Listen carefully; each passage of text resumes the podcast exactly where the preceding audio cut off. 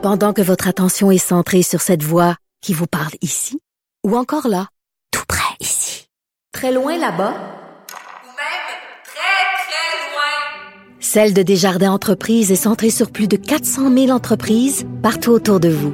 Depuis plus de 120 ans, nos équipes dédiées accompagnent les entrepreneurs d'ici à chaque étape pour qu'ils puissent rester centrés sur ce qui compte, la croissance de leur entreprise.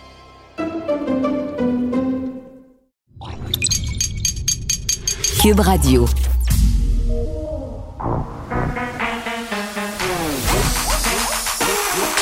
Elle a une opinion sur tous les sujets. Pour elle, toutes les questions peuvent être posées. Geneviève Peterson. Cube, Radio.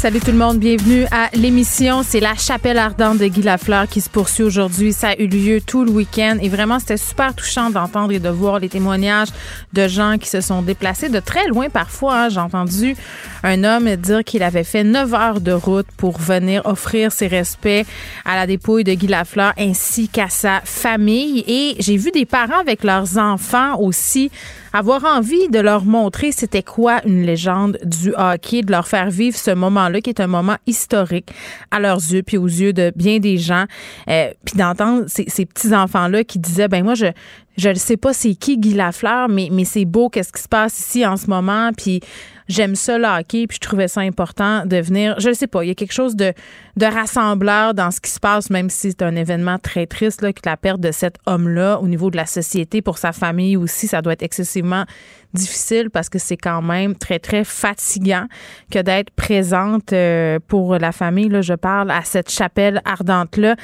sais, on a tellement vécu de division récemment, là, à cause de la pandémie, me semble qu'on s'est donc entre-déchiré pour vrai. On était en chicane collective et j'ai l'impression que la chose qui rassemble les Québécois encore aujourd'hui, c'est le hockey et c'est le hockey de Guy Lafleur. Donc, ce seront les funérailles demain, funérailles nationales, je le rappelle, à l'église Marie-Reine du Monde. C'est à 11 h. Bon. Les estis de fête d'enfants. je m'excuse de commencer la fête, la semaine comme ça, en sacrant. C'est épouvantable. Regarde, je mets une pièce dans la jarre à sac, OK? D'habitude, je mets 25 cents, mais là, ça va compter plus que US. Ça va compter euros, OK? Parce que j'en peux plus et on dirait que tout le monde s'est donné le mot. Là, tout le monde est né au mois de mai, au mois de juin, euh, au mois d'avril. Et, et j'ai rien contre les fêtes d'enfants en tant que telles. C'est bien plaisant. Et moi, quand j'étais petite, J'attendais ce moment-là avec impatience mes amis qui arrivaient chez nous avec leurs petits cadeaux pastel emballés. Puis je me rappellerai toujours de ma fête de sixième année. J'avais eu tellement de peine. J'avais voulu faire un party de l'appropriation culturelle. Je ne le savais pas dans ce temps-là que c'était de l'appropriation culturelle. Donc j'avais collé un party mexicain chez nous. Épouvantable, OK? Déguisé puis tout, là. Terrible, OK? Terrible. Rétrospectivement, je m'excuse à toute la diaspora mexicaine d'avoir fait ça. Euh, avec un buffet mexicain. Et toutes mes petites amies de Chicoutimi m'avaient dit que c'était dégueulasse et que c'était pas mangeable, puis voulaient des hot dogs, puis j'avais tellement pleuré. Donc ça, c'est mon traumatisme de fête d'enfant. Je l'ai partagé avec vous. Merci, bonsoir. Euh, mais mon traumatisme de parent par rapport aux fêtes d'enfants, c'est les cadeaux. Puis les maudits sacs à surprise. Puis la maudite barre toujours plus haute. J'ai fait venir Magazou. Je les amène au TAS. On va à Issaute. Et je m'en vais aux autres Granby. C'est quoi la prochaine étape? C'est les fêtes d'enfants à Cuba, comme les mariages. je veux dire, pour vrai, moi, j'arrive plus à suivre euh, qu'est-ce qui se passe dans les fêtes d'enfants. À un moment donné, trop, c'est comme pas assez. Euh, puis, tu sais, je, comprends que ça vient pas nécessairement des parents. Il y a beaucoup d'attentes par rapport aux cadeaux euh, des enfants qui sont, bon, qui sont des attentes qui viennent des enfants. Hier, je faisais un statut Facebook sur les cadeaux à 50 Puis là, c'est pas une blague. Là. Je, me, je me disais dans ma tête, je vais faire un statut Facebook là-dedans. Puis là-dessus, parce que peut-être moi, là, qui a pas rapport, mais non! témoignages de gens qui me disent c'est rendu que quand tu donnes un cadeau de 30 tu te sens cheap. Mais oui, mais qu'est-ce qu'il faut donner? Puis quand je dis que c'est la faute des enfants, moi, je suis absolument persuadée qu'il n'y a pas un parent qui se lève un matin en disant là, là, Marie-Josée, tu vas aller voir toutes tes petites amies à l'école, puis tu vas lui dire Moi, le budget cadeau de ma fête, c'est 50$. C'est pas de même que ça se passe. C'est que les enfants, entre eux, se créent des attentes, se parlent dans la cour d'école et là disent ben moi, je voudrais telle palette de maquillage, je voudrais tel Lego, je voudrais telle affaire. Ils n'ont pas conscience du prix que ça coûte. Ils sont pas en train de se dire, je vais demander un cadeau super cher aux parents de mes amis. Il va ça passer, en tout cas, moi, en ce qui me concerne, la fameuse palette de maquillage là, sur TikTok, se pose pas de questions. Et là, il faut que tu gères la déception de ton enfant, mais la déception de l'autre enfant aussi qui va arriver puis qui aura pas ce qu'il a voulu parce que c'est bien trop cher. Donc, on peut-tu comme avoir une petite discussion hein, avec nos enfants de gestion des attentes sur les cadeaux qu'on peut demander aux autres quand on fait une fête d'amis? Euh, on peut-tu abaisser la barre puis revenir sur le sens du monde à un moment donné parce que ça a juste plus de bon sens? Puis les sacs à surprise, là, est-ce qu'on peut se dire que c'est vraiment du gaspillage, de la consommation à outrance et que les petits cossins du Dolorama que nos enfants ont bien du plaisir à déballer, là, pour vrai, ils se ramassent dans le bac à recyclage au bout de deux jours? Donnez-vous des dessins, faites des savons. Euh, je le sais-tu, moi, faites des affaires utiles, mais arrêtez euh, d'encourager tout ça parce qu'à un moment donné, juste, les gens euh, sont stressés d'aller à des fêtes d'enfants, puis on s'attend-tu que c'est pas ça le but? Être stressé. Le but, c'est de faire un beau moment pour son enfant. Puis là, je dis tout ça, puis je prends des notes pour moi-même aussi en passant, là, parce que j'en ai organisé des fêtes d'enfants, ils sautent, là, puis au cinéma, puis partout. Puis j'ai fait venir Magazou. Mon enfant était-tu plus heureux à la fin de la journée? Ben non. Il était pas plus heureux. Il était pas plus heureux pendant tout. Tout ce qu'il voulait, c'était voir ses amis qui reçoivent un cadeau à 50$ ou pas. Je pense que c'est ce qui a fait sursauter le procureur de la Couronne. Nicole Gibault. J'en ai un ras-le-bol de ces gens-là. À mon sens, c'est de l'intimidation. Geneviève Peterson. C'est ça. Puis s'il sauve en marchette, on aura le temps de le rattraper. La rencontre. Ouais, mais toi, comme juge, est-ce que c'est le juge qui décide ça? Com- Comment ça marche? Oui, oui, oui, oui, oui, oui, oui, oui. C'est le juge. La rencontre Gibault-Peterson. Salut, Nicole. Bonjour, Geneviève. Bon, suivi du procès de Carl Giroir, on a Gilles Chamberlain, qui est le psychiatre de la défense finalement, qui poursuit son témoignage. Le tueur qui serait tombé entre deux chaises, selon lui. Ouais, ben, ce sera pas, malheureusement, il faut dire que c'est pas la première fois, probablement pas la dernière fois. On a des lois qui encadrent ce- la, la- la maladie mentale qui sont extrêmement rigides. On comprend qu'on veut protéger l'intégrité des personnes. Euh, on ne veut pas forcer de médicaments. Euh, évidemment, on peut toujours s'adresser à la Cour supérieure pour ça, mais euh, pour essayer de forcer que les gens soient amenés dans des hôpitaux psychiatriques pour être évalués, etc. Ça prend des requêtes, ça prend ci, ça prend des. Je, je, je l'ai fait euh, co- comme juge et, et je l'ai vu à- dans les dans- au, au niveau criminel ou également. Là. Ouais. Alors, c'est c'est jamais facile.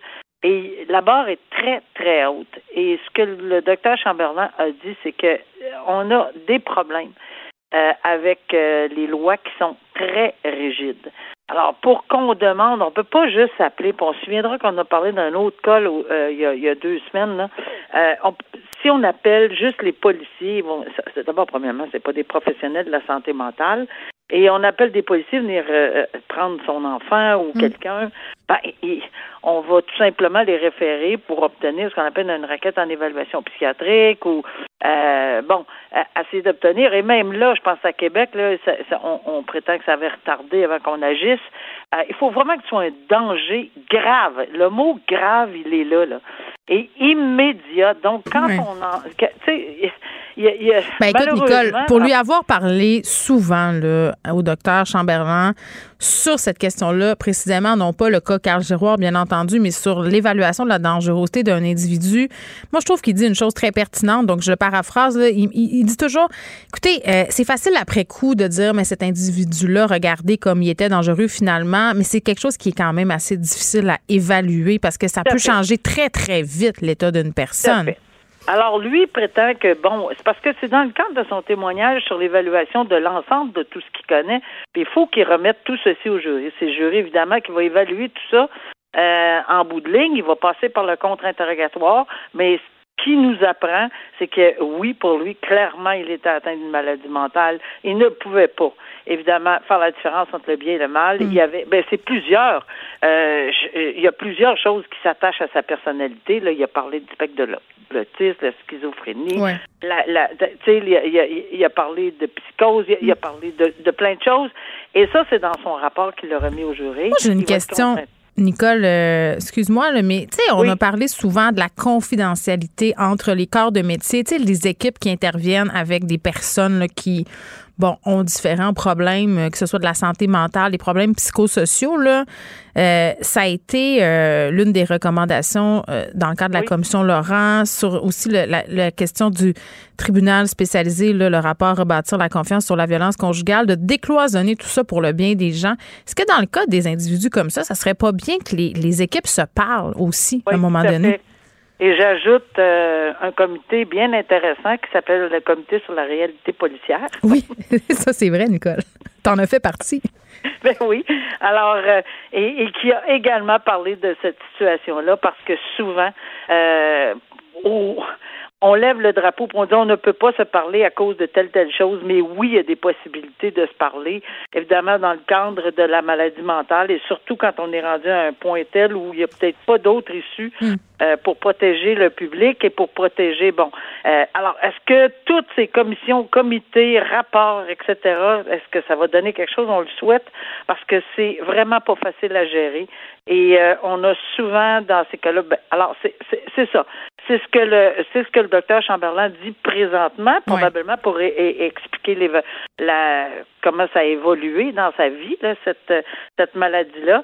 Et euh, bon, il est encore, j'imagine, en train de parler de ceci, mais je, je, veux vraiment qu'on s'attarde au contre-interrogatoire quand ça va arriver pour voir, parce que c'est ça qui va être intéressant aussi. Et de l'autre côté, pour le jury, c'est capital d'entendre les deux versions parce que c'est une décision très importante qu'ils vont devoir prendre. Mm. Oui, puis c'est la question du bien du mal. Puis du côté de la couronne, évidemment, on plaide que M. Giroir était capable de faire la distinction. Donc, ça se poursuit. Là, Nicole, il va falloir que tu m'expliques ceci. un trafiquant de coke qui a été condamné à huit ans de prison et qui a été libéré le lendemain parce qu'il avait purgé sa sentence avant son procès, c'est quoi? Ben, c'est plus qu'une fois que ça arrive, cela. Ben, je sais. ça frappe l'imaginaire. oui.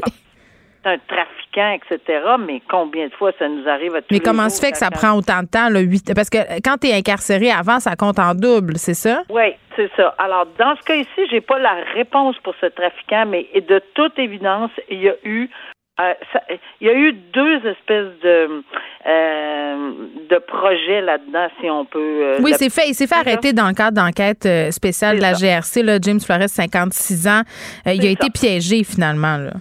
Ben, il a été arrêté, piégé, etc., dans le cadre d'un programme, d'une enquête de la Gendarmerie royale mm-hmm. du Canada, euh, Cendrier. Mais il y a aussi, bon, il y a eu, euh, on a touché également l'enquête euh, dans un autre type de dossier où il y a eu évidemment plusieurs personnes d'arrêtés. Mm tout ça, là, dans le projet Clemenza en 2014, euh, il avait déjà été arrêté. Euh, il, y a, il, y a, un amalgame de circonstances qui est arrivé dans ce. C'est pas. On fait pas juste s'asseoir en prison pour attendre que le temps passe pour pour essayer d'avoir un an et demi. Oui, ça peut arriver quelques mois. Oui, ça peut, mais pas tout ce temps-là, par exemple. Là, il y a vraiment eu des pépins au niveau euh, de de ce dossier-là. Hmm. Mais lui ne peut pas bénéficier de ça a l'air drôle à dire, là, mais être détenu et être prévenu, c'est deux choses totalement différentes. Il y a des choses qu'on ne peut pas faire comme prévenu et qu'on peut faire comme détenu. Puis ça, c'est vraiment le milieu carcéral qui gère tout ceci, mais c'est clairement limité. Et ici, j'ai compris que dans le cas de, de, monsieur, il aurait aussi, il y aurait eu des problèmes en détention, euh, certaines façons qu'on a utilisées à son égard. Là. Euh, et donc, par conséquent, on avait fait une requête en arrêt des procédures. Qu'est-ce qu'on a dit à propos des requêtes en arrêt des procédures? C'est la façon la plus draconienne de, ben, quelqu'un, finalement. Hmm. Alors, le juge a dit non, il n'y a pas d'arrêt de procédure. Vous le plaiderez au fond. On verra sur sentence. Oui, il y a eu des problèmes dans ce dossier-là. Oui, il y a eu des lacunes dans ce dossier-là. Mais je n'arrête pas les procédures. Vous le plaiderez. Et à mon avis, c'était une solution. Donc, c'est sûr qu'avec tous les problèmes qu'il y a eu dans ce dossier-là, et comment ça en avoir beaucoup de problèmes dans les dossiers judiciaires qu'on se rend compte, là. Alors qu'avec euh, tous les problèmes qu'il y a eu, c'est la Cour suprême qui a déclaré que c'est une journée et demie qu'il faut calculer lorsqu'on a purgé du temps comme prévenu. Donc, le calcul est, assez facile. 5 hmm. ans, euh, 1,5 hmm. et ça fait ça. Et ça m'est arrivé pas dans, C'est la loi, c'est la loi, Nicole, mais l'impression que ça, laisse au lieu des, aux yeux des gens, parfois, bon, c'est pas tout ah à non, fait idéal. C'est clair, c'est clair, c'est hein. pas facile à expliquer tout, toujours. Des séparations qui se passent mal, Nicole, euh, il y en a énormément. Je parlais vendredi passé dans le journal d'aliénation parentale. Euh, l'un des phénomènes qu'on voit aussi beaucoup, notamment avec l'avènement des médias sociaux, c'est des gens qui lavent leur linge sale en public. Là, on a une femme qui a été condamnée à verser 6 000 à une ex-candidate du Parti conservateur du Canada pour diffamation. Il a tenu des propos à son endroit sur Facebook euh, parce que, bon, cette femme-là partageait sa vie avec l'ex-conjoint de la dame en question, l'accusée. Euh, Noémie Simard et son nom, là, elle a écrit que Véronique Laprise, la candidate, donc justement le jour du vote, utilisait ses enfants pour avoir, euh, si on veut, du capital de sympathie. Bref, euh, elle était sûrement fâchée, la madame, de cette relation-là. Mais là, euh, elle, est allée trop loin et elle va payer 6 000 Oui, puis euh, c'est pas quelque chose qui va arrêter demain. Hein. Je pense que. J'en lis tous les jours, Nicole. C'est quelque chose. Non, c'est vraiment quelque chose. Puis moi, je, je suis en dans ce domaine depuis une quarantaine d'années. Je peux te dire que ça n'a pas changé. Euh, mais Facebook, quand c'est arrivé, là, euh, c'était nouveau là, que les gens puissent aller se vider de cœur comme ça. Tu sais, le soir, après deux, trois verres de vin, là, aller écrire tout ce qui t'a fait l'autre. Oui, non, mais ce que je veux dire, c'est que c'est évidemment, il n'y avait pas de Facebook, il n'y avait pas de ça. il n'y avait pas de ça. Mais ça a évolué, mais ça ça évolue euh, avec évidemment avec les réseaux sociaux et aussi beaucoup, beaucoup, ben, Facebook. mais c'est facile c'est bien facile. Puis encore une fois, il y a des gens qui ne comprennent pas qu'on peut diffamer sur Facebook, sur les réseaux sociaux, sur Partout, et que oui, il y, a des, il y a des conséquences. Et ici, clairement, le juge en est venu à la conclusion. Évidemment, il a entendu toute la preuve. On n'était pas là pour toute la preuve, mais selon le, le tribunal, clairement, il s'agissait de quelque chose pour, pour vraiment euh, faire du tort à cette personne-là qui se présentait comme candidate. Gagner ou pas gagner, c'est parce que quand on est une personne publique, mm. surtout en politique, on sait très bien que, bon, euh, on ne peut pas se permettre, puis ça a été fait la veille du scrutin en plus. C'était comme évident. ça a pu avoir un impact parce que cette publication-là a été partagée des centaines de fois. Là. Et, et ça, il y a eu des conséquences après aussi, parce que peu importe qu'elle ait gagné ou pas, puis peut-être que ça a, eu une conséquence, hmm. mais elle était mal à l'aise de voir un, psychologue parce que euh, c'est quoi le regard qui était posé sur elle comme personne publique? Et c'est ça qui est important, parce que la personne publique a le droit à une vie privée et n'a pas besoin et n'a pas on ne peut pas se servir parce qu'elle est une personne publique de dire oh ben moi j'ai une liberté d'expression. Ah mais c'est tout le temps ça que les gens sortent comme excuse. Hein. Ah ben tu as voulu avoir une vie publique, euh, ben assume, ça vient avec. Il y a une limite. La vie la vie publique oui, mais la vie publique euh, elle fait pas il n'y a pas deux vies, il y a deux vies, c'est-à-dire il y a mhm. la vie privée, puis celle-là, tu as le droit de la garder, puis la question des enfants, puis être en couple avec qui, puis pourquoi, puis combien de temps, puis comment, c'est pas des affaires de personne. Euh, alors, ceci dit, euh, c'était clair dans ce dossier-ci mhm. qu'il y avait diffamation. 6 000 ciblé. C'est ce qu'elle devra verser euh, à sa victime, Madame Noémie Simard. Merci beaucoup, Nicole. À demain. À demain. Au revoir. Pendant que votre attention est centrée sur vos urgences du matin, vos réunions d'affaires du midi, votre retour à la maison ou votre emploi du soir, celle de Desjardins Entreprises est centrée sur plus de 400 000 entreprises à toute heure du jour. Grâce à notre connaissance des secteurs d'activité et à notre accompagnement spécialisé, nous aidons les entrepreneurs à relever chaque défi pour qu'ils puissent rester centrés sur ce qui compte, le développement de leur entreprise.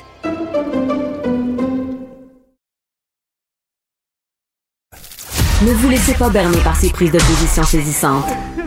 Geneviève Peterson est aussi une grande sensible.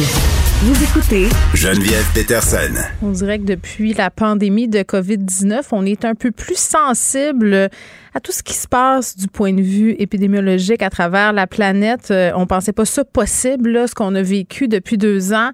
Euh, je sais qu'il y a plusieurs personnes qui, jeudi dernier, lorsque l'OMS a indiqué ne pas exclure un risque de transmission régionale et internationale du virus Ebola euh, à la suite d'une épidémie dans une certaine région de la République démocratique du Congo, beaucoup de personnes se posaient des questions.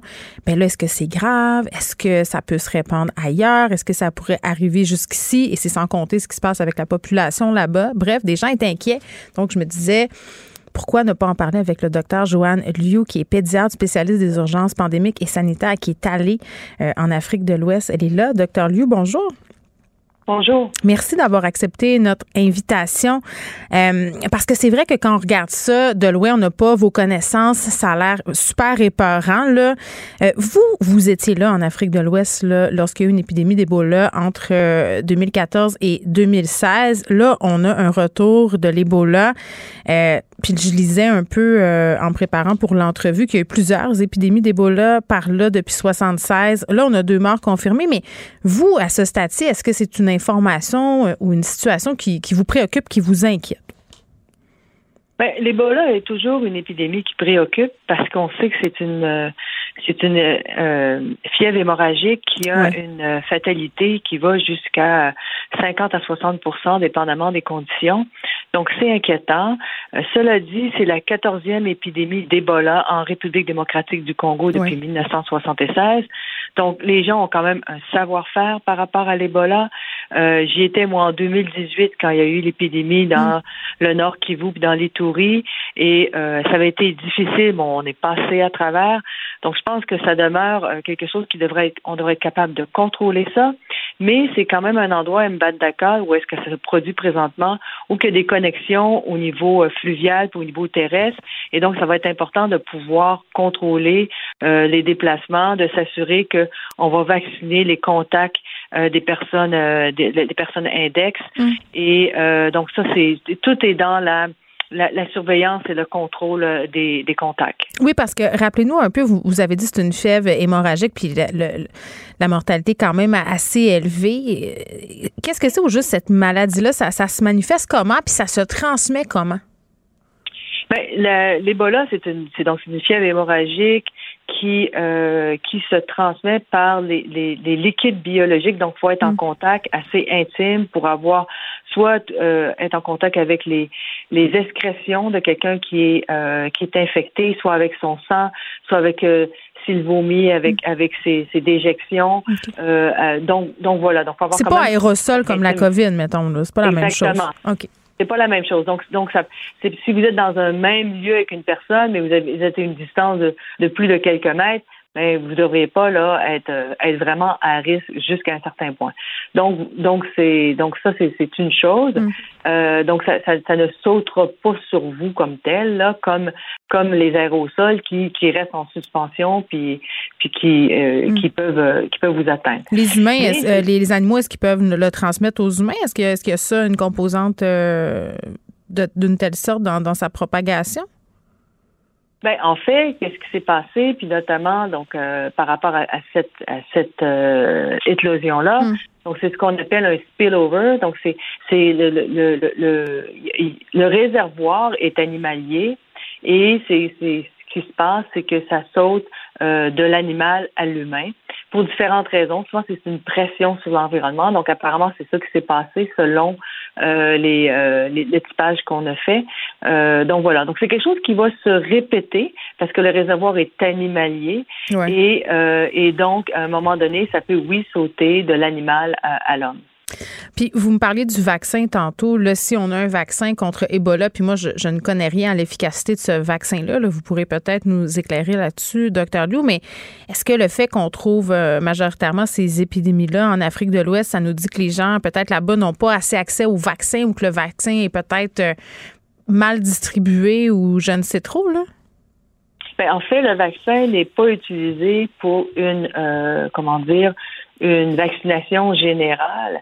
Il est utilisé, puis là, je, ne sais pas c'est quelle stratégie qu'ils utilisent pour ça, parce que c'est pas écrit euh, clairement dans leur euh, dans leurs énoncés. Mm. Mais si on a, on a utilisé ce qu'on appelle euh, la, la, vaccination en ceinture, donc on a une personne qui est infectée et on, on, de façon comme une ceinture autour de ce, mm. de ce, de ce cas index-là, on vaccine tous ses contacts pour essayer d'étouffer euh, la euh, l'épidémie. C'est ce qu'on a fait avec la variole il y a très longtemps, dans les années 70 au 20e siècle. On a l'impression qu'Ebola, c'est une vieille maladie, que ça se peut plus aujourd'hui, mais là, on comprend que non, les risques que ça arrive ici, euh, ça a l'air super égoïste comme question. Est-ce que ça va arriver à moi, là, ici en Amérique du Nord? Mais les gens, ça pose quand même, docteur Liu.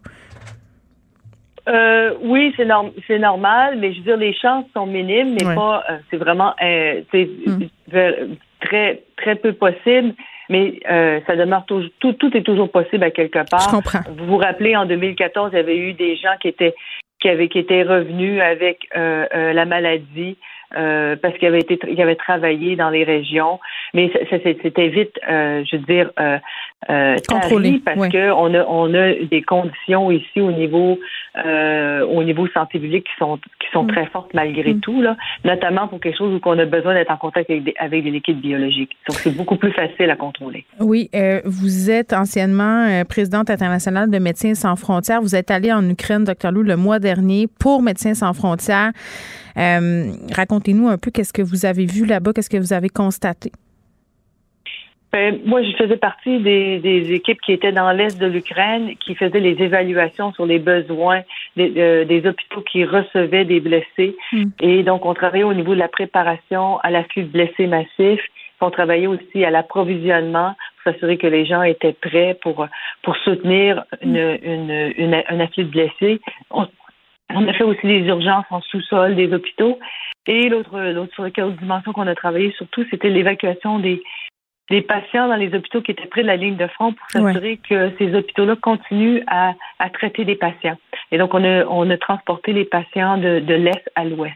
Donc, c'était, c'était, c'est, c'est, ça demeure, je veux dire, c'était une, une, mission qui était difficile. Mm.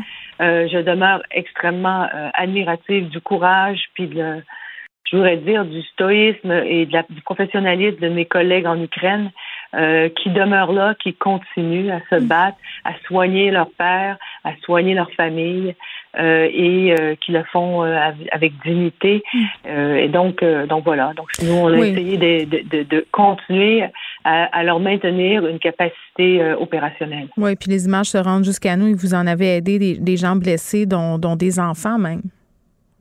Oui, effectivement. Oui, ben, ben c'est ça. C'est ce qui se passe là-bas et on voit ces blessures-là. Euh, et c'est épouvantable. Puis vous avez raison de souligner la résistance du peuple ukrainien. Merci, docteur Lou, d'avoir été avec nous. Merci. Docteur Joanne Liu, qui est pédiatre spécialisé des urgences pandémiques et sanitaires. Pour elle, une question sans réponse n'est pas une réponse. Geneviève Peterson. Cube Radio. Carl Marchand est là puisque c'est lundi. Salut Carl. Bonjour Geneviève. On se fait un petit, euh, un petit segment municipal aujourd'hui. Actualité municipale des transports. Oui, ben plusieurs affaires qui se passent. Puis on le sait, là, on veut pas tout tourner vers Montréal, mais souvent, quand il se passe des affaires à Montréal, ça donne un peu hein, le ton pour le reste du Québec. Et dans d'autres municipalités, on regarde aller la mairesse, la ville. Deux sujets aujourd'hui. Le REM de l'Est, parce qu'il y a des choses majeures qui se passent à ce niveau-là aujourd'hui, et les chiens en laisse dans le métro. Commençons par le REM de l'Est, ben si tu veux bien. Grosse nouvelle aujourd'hui, donc le gouvernement et la ville de Montréal qui reprennent le contrôle de de l'infâme projet de l'Est, du REM de l'Est que j'ai envie de te dire, Geneviève. Hmm. Pourquoi? Parce que dès le départ, non, mais dès le départ, selon moi, il y avait des problèmes importants avec le fait que ce soit la caisse de dépôt et placement via sa, sa filiale CDPQ Infra qui faisait ça parce que, première question, tu dis, OK, est-ce qu'il y a déjà des gens qui ont fait du transport en commun au Québec avant la caisse de dépôt? La réponse était oui. Et la raison pourquoi on avait donné ce mandat-là à la caisse de dépôt, selon moi, c'était pour que la caisse de dépôt puisse se faire un beau porte-document de projet et aller le vendre à l'international. Regardez ce qu'on a fait à Montréal. On a fait un projet de train. Mais donc, c'était ça. Ça paraissait bien. Et la raison pour laquelle le REM de l'Ouest, lui, qui, qui, qui va toujours être sous l'égide de la caisse de dépôt, pourquoi ça fonctionne et que c'était vite comme ça? C'est parce que c'était un rouleau compresseur, la caisse de dépôt et placement. Il y a des villes, des municipalités, des, des communautés qui ont eu l'avis du, du tracé et qui ont dit, vous avez un mois pour nous donner vos commentaires. C'est un projet de plusieurs milliards de dollars. Donc, c'est pour ça que ça a marché, le, REM de l'Ouest. Et on faisait le même pari avec le REM de l'Est. Le bulldozer de la caisse de dépôt va nous, va nous mm. tracer un chemin. Mais là, ben, il y a eu des Gaulois pour s'y opposer. Il y a eu des Gaulois, et si bien que donc le REM de l'Est va se faire encore, mais maintenant, on ne sait pas quand, parce que c'est euh, la STM et l'ARTM, l'Autorité régionale de mm. transport en commun de Montréal, qui va prendre le relais. Et il y a toute la partie du le plus vilain REM, là, c'était celui au centre-ville sur les rails là, surélevés qui aurait passé sur René Lévesque. Parce que moi, c'est beaucoup ça que j'ai entendu. Là. Il y a des gens qui sont spécialisés des dossiers de transport en commun qui ont beaucoup plus euh, de connaissances que, toi et moi. Mais, mais moi, comme citoyenne, c'est ce que je voyais passer puis ce qu'on entendait à travers les branches, c'est c'était que c'était un projet euh, qui allait défigurer en quelque sorte euh, l'espace urbain. Euh, puis on sait qu'à Montréal, en plus, c'est pas comme si on était une ville, on se distingue pas nécessairement par notre urbanisme. Ben donc c'est comme si on avait voulu faire ça par-dessus. Puis ça aurait passé au-dessus, pas très loin d'ici de la station, là, sur mm. René Lévesque, là, et en hauteur. Mais c'était aussi laid que ça, je veux ben, dire. Pour te donner une idée, le projet de, de, de REM, c'est 7 milliards de dollars. Et après ça, la ville de Montréal aurait dû mettre un milliard en aménagement pour composer avec ces oui, pour, composer avec ces structures-là. Donc, ça donne une ah, idée du, du, disons, c'est pas juste des graffitis qu'il aurait fallu faire. Et la caisse de dépôt n'étant plus au contrôle du, du, dossier, ben, le, ce problème-là est réglé. Il n'y en aura plus de REM surélevé sur René Lévesque.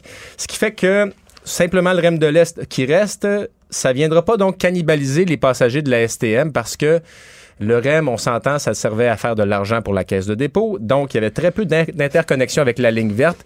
Il en demeurera une à la station P9, mais après ça, c'est donc à partir de P9 vers l'est, donc le, méchant transport là, qui va défigurer le centre-ville, ça n'arrivera pas. Maintenant, la question qu'il faut se poser. au métro P9, c'est tellement déjà dévasté. Ben là, c'est ça. Car ça fait deux ans que c'est comme un. Ça a l'air d'un champ de mine. C'est des gros travaux et c'est ça l'affaire. C'est parce qu'on va se lancer dans ces gros travaux-là pour le REM aussi. Euh, mais ce faisant, là, on va laisser le contrôle à des personnes dont c'est la job de faire du transport en commun tous les ben, jours. Voyons donc, pour de vrai? Oui, mais ceci, ah! la, question que je me pose par contre, c'est verra-t-on le projet, parce que là, ça va être retardé à cause de tout ça, Est-ce qu'on va être mort quand il va ben, faire le Est-ce que ça va prendre le, même temps que le SRB sur P9, justement? Parce que moi, j'étais petit gars et on en parlait. Alors, euh, ben voilà, mais, mais somme toute, pour la question de la redevance, de, la, de la, gouvernance, de l'imputabilité envers les mm. citoyens, je pense que c'est une excellente bonne nouvelle parce que tu vas cogner où, là, à la caisse de dépôt, euh, c'est comme si la question du transport en commun, tout le monde sait qu'il faut aller vers là. Tout le monde sait qu'il faut optimiser la question du transport en commun dans les grandes villes du Québec. Puis, tu sais, quand je parle des grandes villes, pas seulement Montréal, à Québec aussi, c'est un enjeu, on peut en parler, ben mais même dans des plus petites villes. Par exemple, moi, je viens du Saguenay-Chicoutimi, le service d'autobus de la ville, tu sais, qui fait sérieusement défaut. C'est comme s'il faut régler ce problème-là, car mais personne ne sait quoi faire. Parce qu'on s'entend que même à Montréal, mettons, là, on jase, toi puis moi, là. Euh, oui, le transport en commun dessert bien une certaine partie de la ville, mais dès que tu sors de cette zone-là, puis que tu t'en vas, même pas tant que ça en périphérie, là, il n'y a rien. Ben, comme par exemple, ouais, on a poursuivi, on a fait le métro jusqu'à Laval avant de se rendre jusqu'à Anjou, par exemple. comment ça se fait que mes déplacements en voiture, euh, malgré les cônes, la circulation, les détournements de voies, comment ça se fait que ça me prend encore deux fois moins de temps me trimballer en auto au centre-ville que de prendre le transport en commun. Ben c'est ça qui est poche. Moi, je veux le prendre, le transport en commun. Je veux ça. Là.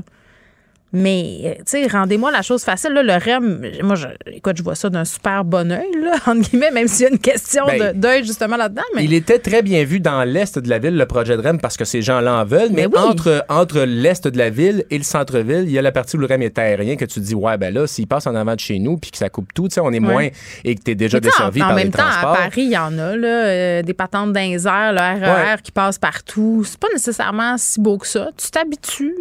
On est-tu comme ben, trop intense? Ben là, la, plug, elle est tirée de toute façon en partant. Et euh, autre élément positif pour le, le REM de l'Est qui demeure, il y en a à peu près la moitié, dit la caisse de dépôt, qui est sur des sites déjà existants, des rails déjà existants. Donc, là, on, améliore la, chose, mais il y a déjà un déficit important à la mm. STM parce que la pandémie, ça a fait des mm. ravages incroyables. Les gens ont moins pris le transport en commun. voulu aller trop vite ben, avec ça? C'est que l'idée, c'est que si on enlève encore d'autres passagers de la STM, ben ça va pas s'améliorer. Puis, sais, là, c'était la solution miracle. Le REM, au début, tout le monde parlait de ça. C'était génial. Mais si on avait pu faire des miracles avant, on l'aurait fait. On le saurait. On l'aurait fait. Tu sais, ça me fait penser le REM, euh, tu sais, les, dirigeables, les ballons volants, comment ça s'appelle, hein, qu'on voyait? Flying, ah, ben les zeppelins. Oui, qu'on voyait euh, au début du 20e siècle et qui s'enflammaient. Tu sais, les gens se crashaient avec ça.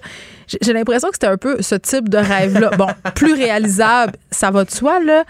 Mais tout de même, encore un, exemple où on n'a pas pris le temps de bien faire les choses, où on devra recommencer, puis finalement, ça va coûter quand même des deniers publics de se remettre à la table à dessin. Là, ben là c'est pas tout le projet, c'est ça. C'est pas tout le projet qui est, qui est jeté euh, avec l'eau du bain. Ceci étant dit, euh, ben, c'est sûr que c'est comme un changement d'entraîneur au hockey où il faut que la nouvelle équipe prenne conscience, un nouveau ministre, il faut, prendre conscience. confiance, puis il faut qu'il prenne le contrôle de la chambre. Il faut prendre le temps aussi de, se familiariser avec les dossiers. Donc, euh, Ben écoute, on n'est J'aime pas, ça, Carl. on n'est pas avec euh, la première pelletée de terre euh, prochainement. Une non. bonne euh, métaphore de hockey pour faire comprendre tout ça à la. C'est pas fini tant que c'est pas fini. Tout ça, tout Ça, c'est une métaphore de, de baseball, par contre. Oui, c'est toutes des affaires de sport. Les chiens en laisse euh, dans le métro. Est-ce que c'est une bonne ou une mauvaise idée? On est en train de regarder ça à la ville de Montréal. Est-ce que ce sera comme les vélos dans le premier wagon? Ouais, ben c'est ça. Il y aura un projet pilote qui sera déposé, euh, un- un- donc un projet pilote en, en dessin là, qui sera Mm. déposé à la STM en mai. Donc ça pourrait arriver très prochainement pour que tu puisses entrer dans le métro Mm. avec ton chien, ton chien qui devrait être en laisse évidemment. Toutes les conditions sont pas encore établies, mais Juste dire aux gens qu'en ce moment, tu peux amener ton animal dans le métro s'il est dans un sac, là, Dans un, une- sac, de un sac de transport. Puis on voit des gens, cage. on voit des gens qui font preuve de beaucoup de passion, agression. Ouais. Euh, J'ai déjà vu un husky dans un sac à dos, tu sais, des affaires euh, qui n'ont pas de bon sens. Un gros sac à dos quand même. Oui, oui, mais des sacs à dos euh, d'escalade, les gros sacs à dos de randonnée, là, tu sais, les gens. Puis, puis, toi, puis moi, on a un chien, Carl. Ouais. On a cha- D'ailleurs, j'ai gardé ta chienne en fin de semaine. C'était extraordinaire. Elle est euh, d'ailleurs euh, toujours euh, vidée d'énergie au moment où on se parle. C'est le bootcamp euh, Peter Swin qu'on lui a fait vivre. Mais euh, en tant que propriétaire de chien et amoureuse des chiens, je ne sais pas si c'est une bonne idée Ben, de a- laisser les chiens entrer dans le métro. Il y a des gens qui soulèvent des doutes quant à ça. Par exemple, les Moi, je personnes soulève allergiques. des doutes sur les gens, pas Ouais, sur ben, les chiens. Non, mais il y a, il y a- oui, il y a des doutes à avoir. Évidemment, tu parlais des, des, euh, des vélos. Est-ce que les chiens seront dans le premier wagon ou le dernier? Ça pourra fa- faire partie des, des modalités de tout ça. Il y a plusieurs villes qui le permettent déjà. Toronto, Calgary. À New York, il y a même eu un mouvement. Tu parlais des gros sacs. là. Il y a Oui. eu un mouvement quand euh, la ville a resserré le a resserré donc le- les règles en interdisant les chiens. Ben, il y a des gens qui, qui amenaient leur gros chien comme un husky dans un sac Ikea. En disant, oui. Il est dans un sac, mon chien, mais il y avait des Mais trous pour, vrai. il y avait des c'est- trous pour les pattes. C'est il pouvait marcher. agressif. Mais bon. Ben oui.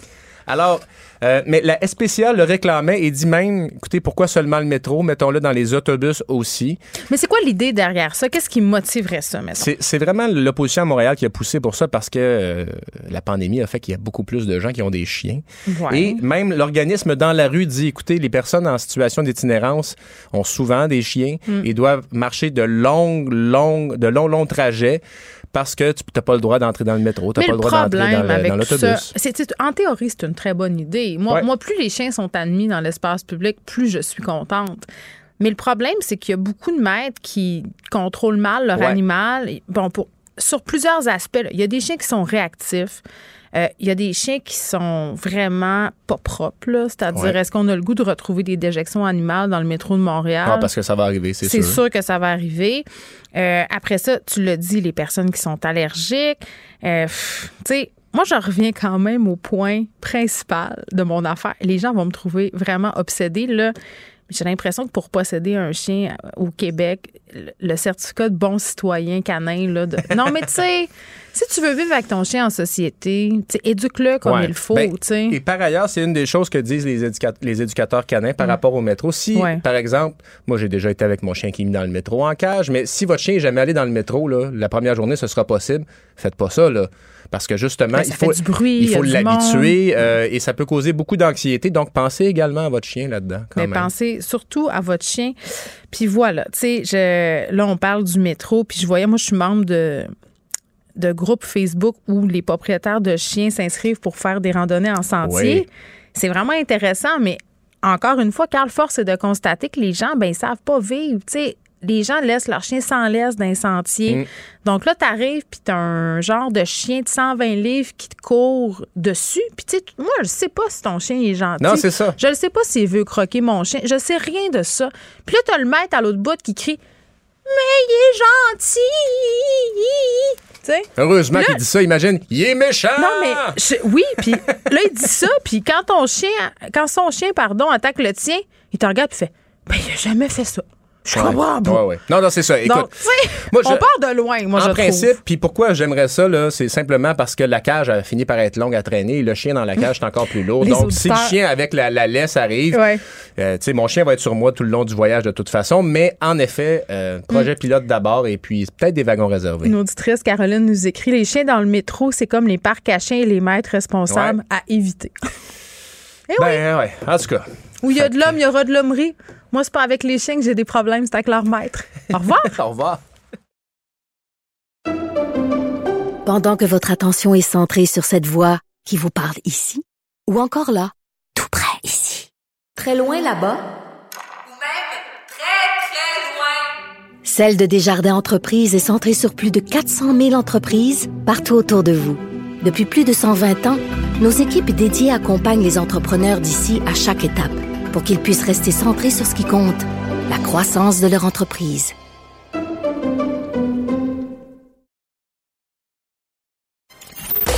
Geneviève Peterson. Rebelle dans l'âme, elle dénonce l'injustice et revendique le changement.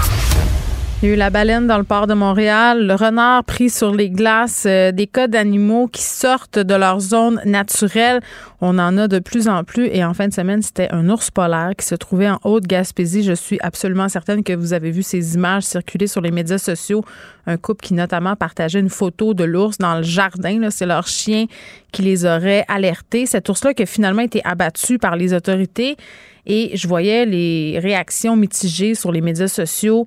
Euh, un, les gens se demandaient pourquoi cet ours-là était dans cette région. Et deux, pourquoi on avait choisi ben, les agents de protection de la faune là, de l'abattre euh, par manque de ressources. Là. Puis moi, la première, je me disais, ben écoutez, c'est un animal en voie d'extinction, c'est un animal protégé. Euh, qu'est-ce qui s'est passé? On va essayer de le comprendre avec quelqu'un qui connaît le sujet mieux que moi, mieux que tous les petits gérants d'estrade des médias sociaux, dont parfois je fais partie. Dominique Berthaud, qui est là, biologiste, titulaire de la Charte de recherche du Canada en biodiversité nordique et prof à l'Université du Québec à Rimouski. Monsieur Berthaud, bonjour. Bonjour. Bon, la visite d'un ours polaire dans cette région-là, là, en Haute-Gaspésie, euh, on explique ça comment? Est-ce que c'est normal? Est-ce que ça arrive des fois? Bien, tous les animaux, hein, ça arrive parfois qu'il y a des mouvements comme ça qui sont vraiment, euh, qui sortent complètement de, de l'ordinaire, donc qui sont extraordinaires.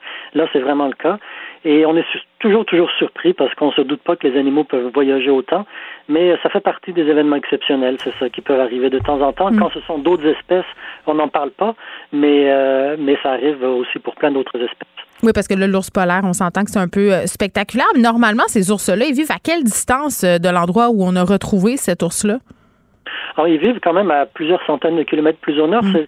Ce sont des ours qui sont euh, à l'est de la côte du Labrador. Parfois, il y en a certains. En mars, en fait, ils mangent des, des phoques du Groenland, là, au nord de Terre-Neuve. Puis quand la banquise se disloque, ils retournent sur les côtes du Labrador. Mais de temps en temps, il y en a certains qui descendent vers le sud. C'est un peu, euh, on pourrait appeler ça un peu une erreur d'orientation ou de parcours. Oui, c'est comme si sa boussole, euh, c'est comme si sa boussole interne était défectueuse à cet ours-là? Ben, oui, oui, on pourrait dire ça. Ça arrive, comme je disais, pour d'autres espèces aussi. Et depuis quelques décennies, ça arrive un petit peu plus souvent sur les côtes euh, de Terre-Neuve, dans le mm. détroit de Belle-Île. Et euh, donc, mais là, par contre, euh, c'est vraiment un cas extrême, un individu qui vient mm. jusqu'en Gaspésie. C'est vraiment spectaculaire. Mais depuis des années, quand même, on a des scientifiques qui sonnent un peu la sonnette d'alarme en disant bon, ben les changements climatiques, ça affecte le territoire, notamment de l'ours polaire. Là. Euh, est-ce que ça peut être dû à ces changements-là, le fait que cet ours-là ait ressenti le besoin de parcourir tous ces kilomètres-là pour sans doute essayer de se nourrir? Là? Ben oui, on cherche toujours à expliquer, évidemment, même quand on n'a pas de bonnes raisons de, d'expliquer les choses, mais c'est sûr que le, la fragmentation de la banquise au printemps se fait peut-être un peu plus tôt et de manière plus irrégulière mm. qu'avant, donc ça peut susciter plus facilement ce genre de phénomène-là. Mm. Puis en plus, les, les, les, phoques au nord de, de Terre-Neuve sont de plus en plus nombreux et on sait que la population d'ours localement là, a eu tendance à augmenter, donc ça peut aussi favoriser un peu ce, ce genre de d'événements complètement inattendus lui se déplaçait pour faire de la, prédation. Là, on va faire une analyse du corps, une autopsie. Euh, on va analyser le contenu de son estomac. Qu'est-ce que les biologistes qui font euh, cette opération-là peuvent apprendre de ça? Bien, je, je doute, je me doute qu'il aura probablement, probablement pas un estomac très très plein. L'ours polaire, c'est un ours euh, qui se nourrit de phoques, hein, et puis je ne sais pas s'il aura réussi à à trouver des phoques en absence de banquise dans les, derniers jours ou les dernières semaines. Alors, euh, mais ça va être intéressant, c'est certain, de, déjà de savoir si c'est un mâle, une femelle, un mm. adulte ou un jeune. Mm. Souvent, ce sont des jeunes mâles qui euh, descendent vers le sud comme ça. Alors, euh, je, moi, je vais être très curieux de savoir si c'est le cas ici. Hmm. Et puis, effectivement, où est-ce qu'il a mangé, ça peut donner quelques indications de sa vie dans les derniers jours. Oui, parce qu'on avait aperçu un ours polaire en basse côte nord. Je crois que c'était au début du mois d'avril. Euh, parce que, corrigez-moi si je me trompe, Monsieur Berthaud, mais les ours polaires comme ça, mâles ou femelles, ont l'habitude quand même de se déplacer sur de très grandes distances. Leur territoire, habituellement, c'est très, très grand. Notamment à la nage, ils peuvent parcourir des centaines de kilomètres. Oui, oui, tout à fait, vous avez raison. Puis l'ours qui a été vu en, en, Basse-Côte-Nord avait été vu le 1er avril et le 9 avril au minimum. Ouais. Et puis ensuite, j'ai pas entendu parler qu'on l'avait revu. Et là, il y a celui-ci le 30 avril et c'est peut-être le même. Ah oui, c'est ça, ça pourrait être le même? Ça pourrait être le même, ça pourrait. C'est vraiment une hypothèse, mm. euh, à mon avis, très, très plausible. Mm. Puis le fait que cet ours-là se soit approché euh, d'un endroit où des humains habitaient, là, je faisais référence en début d'entrevue à ce couple-là qui a dû faire un méchant saut. Euh, tu sais, quand tu habites en Haute-Gaspésie, puis moi, je viens du Saguenay, M. Berthaud, tu sais, des ours, quand j'allais à mon chalet, je n'ai vu, là. Je veux dire, je rencontre un ours sur mon terrain. C'est pas comme si j'allais faire un, un, si grand saut que ça, mais un ours polaire, j'imagine qu'ils se sont frottés les yeux deux, trois fois, ce couple-là, à savoir, on est-tu en train d'halluciner? Euh, le fait qu'ils s'approchent comme ça des résidences, est-ce que c'est commun? Parce que euh, il, n'y a pas peur de l'humain, j'imagine, on n'en voit pas souvent, là. Ben, les, normalement, quand les ours voient des humains, ils s'éloignent. Ils ont mhm. tendance à avoir peur des humains, même si c'est un gros animal qui est très très fort, mais ils vont ils vont tendance à, à, fuir les humains. Ouais. Euh, par contre, là, c'est possible aussi qu'il ait circulé un petit peu euh, plus loin des habitations et que personne l'ait vu. Mais euh, effectivement, s'il cherchait à manger, il peut s'approcher de, de, de, tout ce qui peut apporter de la nourriture, y compris mhm. autour des habitations des humains. Donc, mais oui, c'est vrai que ça devait être très très troublant pour les personnes. C'est un animal quand on le voit dans la nature. Je travaille dans le nord, donc j'en vois parfois. Euh, on est à la fois euh, admiratif, impressionné, puis euh, on, on, subit de la crainte aussi. On Vous avez vu la grosseur des pattes? Oui, oui, c'est très très très impressionnant et euh, c'est à la fois admirable et, et, et épeurant. C'est les deux en même temps. Je préfère en avoir un euh, en toutou dans la chambre de mes enfants que d'en rencontrer un dans mon jardin. Ça, je peux vous le certifier. Mais nonobstant nos, nos craintes qu'on peut avoir et qui sont peut-être pas nécessairement rationnelles tant que ça, est-ce que les habitants du coin couraient un risque? Parce que c'est quand même ce qui a été partagé sur les médias sociaux, notamment euh, par la Sûreté du Québec, c'était qu'on surveillait la situation et que si l'ours représentait un danger, on allait agir. Est-ce que cet ours-là représentait selon vous, réellement un danger pour la population? Euh, probablement, oui, parce que hein? euh, c'est un ours qui est complètement en dehors de son habitat naturel. Euh, dans les jours qui, qui viennent, c'est possible aussi que des gens essayent justement de s'approcher, de le voir. Et les accidents arrivent, donc le danger, oui, est réel, même si, comme je disais, en général, c'est pas un animal hmm. dangereux quand on le rencontre dans ben, son Quand il n'y a pas faim, quand il n'y a pas d'ourson, disons ça comme ça. Oui, puis aussi parfois des animaux peuvent être malades, affaiblis. Et, euh, donc, euh, mais euh, mais c'est sûr qu'il y a un danger. Il faut pas le nier qu'il y avait un danger. Mm. Mais tu sais, quand vous parlez des gens qui, qui pourraient tentés d'approcher les, animaux, moi, il y a toujours un phénomène qui me fascinait, Monsieur Berthaud. Tu sais, la baleine qui est venue dans, le port de Montréal cet été, le renard qui était prisonnier sur les glaces. Il y a tout le temps des gens pour aller voir ça et vouloir prendre en photo ces animaux-là, puis quasiment se réjouir de pouvoir les observer. Alors que derrière ça, un, il y a une détresse certaine. Cette baleine-là était perdue elle est morte aussi, probablement frappée par un bateau dans le fleuve Saint-Laurent. Mais c'est comme si on était inconscient comme humain que ces animaux-là n'ont pas d'affaires là et qui sont là parce que ça va pas bien. Comprenez-vous ce que je veux dire? Je comprends pourquoi les gens sont contents de faire Hey, yes, un ours polaire ou yes, une baleine dans le passe. Donc, belle fun, on va l'observer. Ben, il y a d'une part, il y a une curiosité naturelle chez tous les humains. Quand quelque chose est inhabituel, on aime le voir, mais il y a aussi le fait qu'on aime bien dire qu'on a vu quelque chose avec les réseaux sociaux. Évidemment, c'est amplifié. Mm. Alors, mais c'est c'est pas un comportement euh, très prudent. Mm. Et quand on travaille dans le Nord, en fait, on a des formations sur euh, euh, le fait d'éviter justement d'être proche d'ours, parce que quand nous-mêmes on est en danger, en général, on met en danger aussi l'animal. Vous voyez, c'est ce qui est arrivé ici. Mm. Bon, là, cet ours-là qui a été abattu par les agents de protection de la faune, euh, puis même moi, la première, quand j'ai lu ça, je me disais, ben voyons, tu il n'y aurait pas eu moyen de l'anesthésier le transporter, de le ramener euh, chez lui dans le nord. Euh, là, on disait on n'a pas de cage assez grande pour cet ours-là. Là, c'était mon petit moment take kayak, Monsieur Berthaud. Là, j'ai dit ben qu'il en emprunté une aux autres Saint-Félicien. Ils en ont des ours polaires puis ils doivent les déplacer. Tu sais, autrement dit, est-ce qu'il y aurait eu moyen de faire autrement que d'abattre cet ours-là? Parce que des ours polaires au Canada, je sais pas, il en reste combien, mais c'est une espèce qui est protégée et menacée. Là. Oui, oui, bien sûr. C'est normal d'avoir cette réaction. Moi aussi, j'ai eu la même réaction. Mais ben oui. Mais c'est vrai que c'est quand même très difficile parce que quand on fait des projets de recherche où on doit capturer des ours, on se prépare des semaines, des mois à l'avance, on a des personnes très expérimentées, tout l'équipement nécessaire, et là, je suppose que tout le monde a été pris par surprise. Il n'y a pas nécessairement des, des gens au Québec habitués à faire ce genre de choses-là. Hmm. Et puis, quand un animal est sur la banquise dans son milieu naturel, il n'y a personne autour, ce sont pas les mêmes difficultés non hmm. plus. Là, il était dans une ville. Ouais. Et, et proche des humains. Et il y a toujours un peu l'équilibre entre sauver l'animal et, et minimiser le danger pour les personnes. C'est ce qui a dû être difficile à gérer. Oui, bon, euh, ben c'est ça, parce que spontanément, les gens étaient vraiment, vraiment, vraiment très, très choqués, mais en regardant ça de plus près. C'est pour ça que je trouve ça toujours pertinent qu'on parle avec des spécialistes euh, de la question, parce que sur l'hypothèse qu'il aurait pu aussi retourner vers le nord par lui-même, vous, vous en pensez quoi?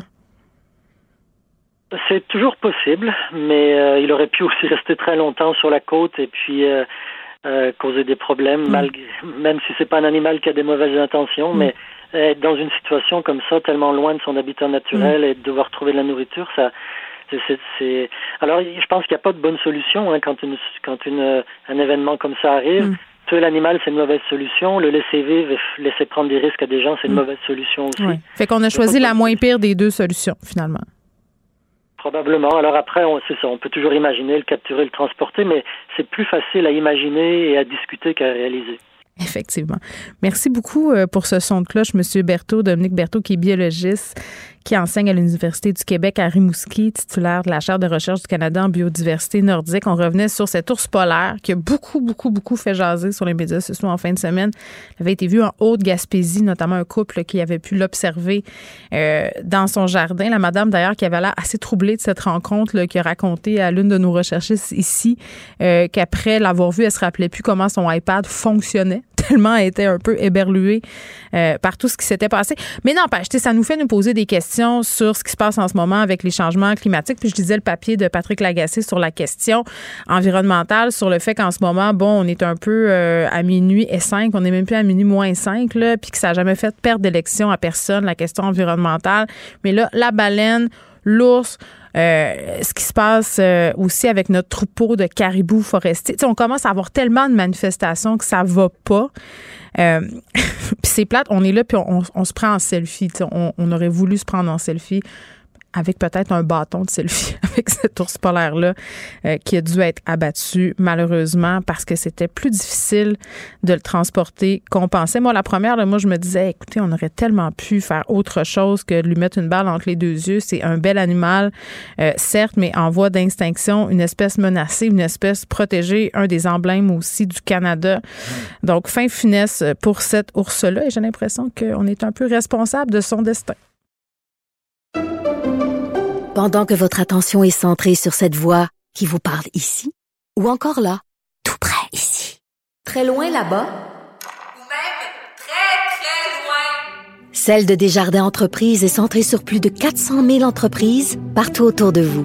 Depuis plus de 120 ans, nos équipes dédiées accompagnent les entrepreneurs d'ici à chaque étape pour qu'ils puissent rester centrés sur ce qui compte, la croissance de leur entreprise.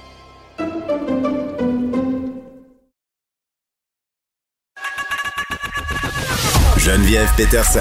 Une animatrice pas comme les autres. Cube Radio. Cube Radio. Cube Radio. En direct à LCN.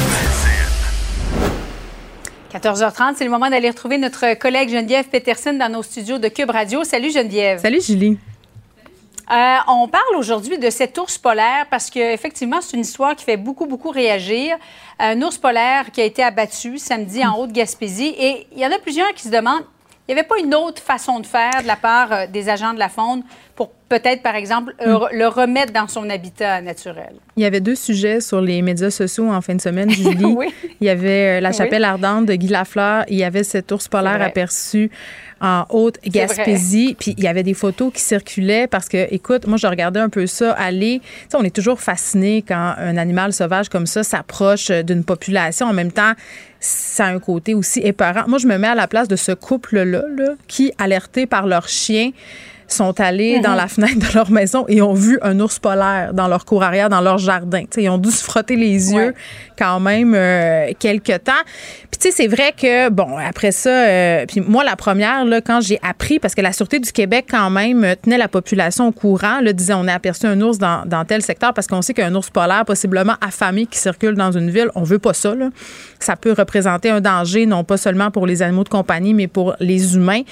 Euh, donc, c'est ça. Tout le monde surveillait un peu qu'est-ce qui allait se passer. Puis c'est sûr que quand on a appris qu'il avait été abattu, je le disais, moi, la première, écoute, j'ai bondi sur ma chaise. Je me disais, Julie, tu sais, c'est un mhm. animal quand même en voie d'extinction. Euh, il y a eu plusieurs reportages aussi sur l'ours polaire, sur la fonte des glaciers, sur le fait que c'est un animal qui a de plus en plus de la misère à se nourrir dans son état naturel. Je pense que comme bien des gens, je me disais, bon, encore euh, le résultat des changements climatiques. Puis c'est sûr que ça a pu jouer mm. dans le déplacement de, de cet ours-là. Mais tu vois, tantôt, je parlais avec... on va regarder ensemble, Geneviève, parce que moi, j'étais curieuse de savoir où est la population d'ours polaires euh, au Québec? C'est un, animal extraordinaire, mais c'est vrai que c'est un grand prédateur. Alors, sud, baie du dans le détroit de Davis, et le bassin de Fox. Et regardez où il a été retrouvé, là, en Gaspésie. On est très, mm. très loin de, des endroits où il devrait normalement se retrouver. Alors, évidemment, la question des changements climatiques, il aurait peut-être dérivé sur une glace, faute de nourriture. ça fait partie des hypothèses. En même temps, c'est ça que j'allais dire tantôt, euh, juste avant de te parler, je parlais avec un biologiste qui me disait c'est pas rare pour des ours polaires de nager, surtout à la nage, de très, très grande distance. D'ailleurs, les Inuits considèrent mm-hmm. l'ours polaire comme un, un mammifère marin. Donc, c'est pour ça que je disais, oui, les changements climatiques, ça peut expliquer en partie ce déplacement-là. Puis moi, je dis pas que c'est, c'est, pas, c'est, pas ça la raison, là. Mais ça se peut que ce soit mhm. ramassé là parce que, puis là, je, le cite, je paraphrase, sa boussole intérieure était mêlée. Sais, c'est ramassé là. Puis à la réaction des gens, est-ce qu'il aurait pu remonter euh, tout seul, retourner dans ses terres, comme on dit, ben peut-être que oui, peut-être que non. Mais c'est là que les agents de protection de la faune ont dû prendre une décision malheureuse. Mais quand on s'explique pourquoi cette décision-là a été prise, moi, on m'expliquait qu'un ours polaire comme ça, premièrement, euh, c'est compliqué euh, à transporter. On n'anesthésie pas ça comme ça. Il n'y a même pas de cage suffisamment grande. non. Puis là, je disais, c'était mon petit moment Céline Dion, Julie. Pour vrai, je disais, t'es que ah Non, mais tu sais, t'es que kayak quand elle avait dit ça par rapport aux inondations. Moi, je disais, mais qui chercher une cage au joue de Saint-Félicien. Mais tu sais, ben non, Julie, c'est bien plus compliqué que ça. Euh, le biologiste m'expliquait. Ben oui, le biologiste m'expliquait tantôt que pour déplacer un ours comme ça, souvent, c'est des mois de préparation. Donc là, tu as une population qui est près du monde. faut que tu agisses. C'est mhm. bien dommage. Mais tu sais, ce que je trouve dommage, on va en avoir de plus en plus, j'ai l'impression, des cas comme ça. Rappelle-toi de la baleine dans le Vieux-Port. Tu tout le monde allait se mhm. prendre en photo avec, mais dans le fond, c'était pas très drôle ce qui se passait. Là. Cette baleine-là s'est ramassée là parce que ça se passait pas bien pour elle. fameux renard pris sur les glaces. On en a des animaux qui sont décontenancés. Quoi que le renard, euh, il y en a plusieurs qui sont à l'île Sainte-Hélène. Oui, ben, il y en a près de chez nous, au Jardin botanique. le Vieux-Port, il y a une différence. Oui, ben, on s'entend aussi qu'un renard puis une baleine, c'est pas exactement la même affaire, ni un ours polaire dans, dans ta cour arrière. Mais c'est tout ça pour dire que, tu sais, parfois, on a tendance à s'insurger facilement parce que, bon, c'est majestueux, c'est un animal en voie d'extinction, mais quand tu grattes un peu, tu te rends compte qu'on a pris la moins pire des décisions, finalement, tu sais. Et il faudrait peut-être se préparer à ah. d'autres éventuels cas semblables dans le futur, malheureusement. Geneviève, ça me fait plaisir de te retrouver en parlant d'ours aujourd'hui. à demain. Salut Geneviève. Pendant que votre attention est centrée sur cette voix qui vous parle ici, ou encore là, Très loin là-bas? Ou même très, très loin. Celle de Desjardins Entreprises est centrée sur plus de 400 000 entreprises partout autour de vous. Depuis plus de 120 ans, nos équipes dédiées accompagnent les entrepreneurs d'ici à chaque étape pour qu'ils puissent rester centrés sur ce qui compte, la croissance de leur entreprise.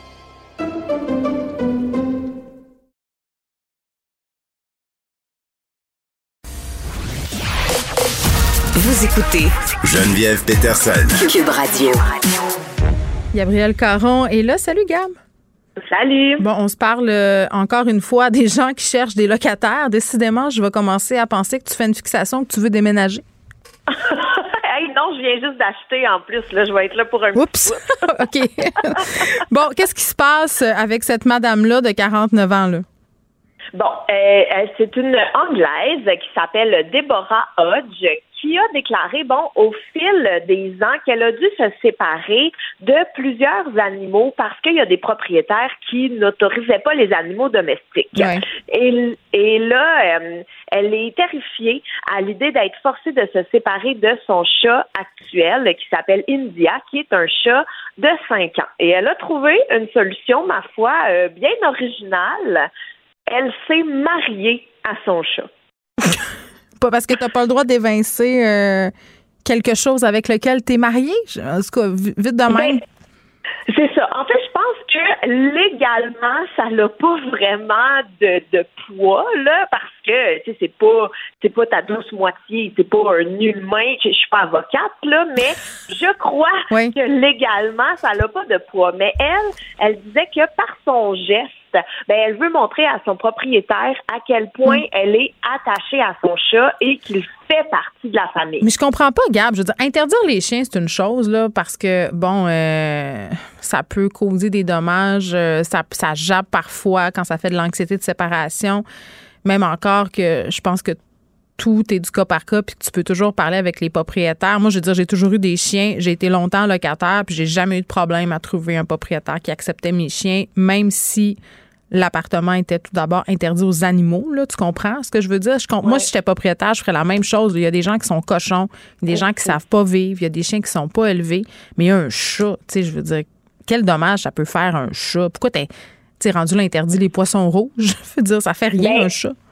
Non, mais effectivement, moi, j'étais dans la même équipe que toi en me disant que s'il y a un animal qui peut peut-être faire des dommages à un logement, mm. le chien est celui qui me viendrait en mm. tête. Le chat, il peut pas manger une porte, là? Ben, peut-être, je sais pas, en même temps. Ben, c'est encore drôle parce que moi, où j'habite en ce moment, euh, des euh, locataires précédents ont eu des chats qu'ils ont carrément abandonnés à eux-mêmes. Ah ouais. Donc, à ne pas changer la mm. litière. Ça sentait le puppy.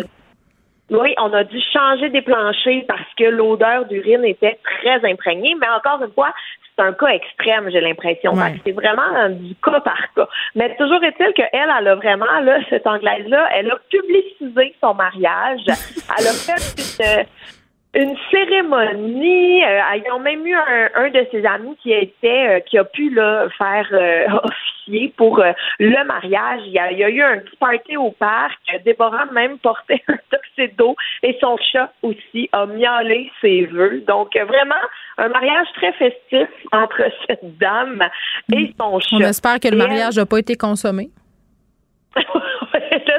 on n'en a pas parlé dans les journaux. Mais son objectif, c'est vraiment c'est ça, là, de démontrer aux futurs propriétaires ben, que le chat fait partie de la famille. Mais un point qu'elle a soulevé que je trouvais intéressant, euh, c'est justement qu'elle a fait de l'anxiété. Donc son chat, c'est comme une euh, un chat thérapeutique, si on veut, là, qui l'aide à se gérer puis à être mieux, même si elle n'a pas de papier du médecin qui dit c'est de la zoothérapie, tu as absolument besoin mm. de ce chat.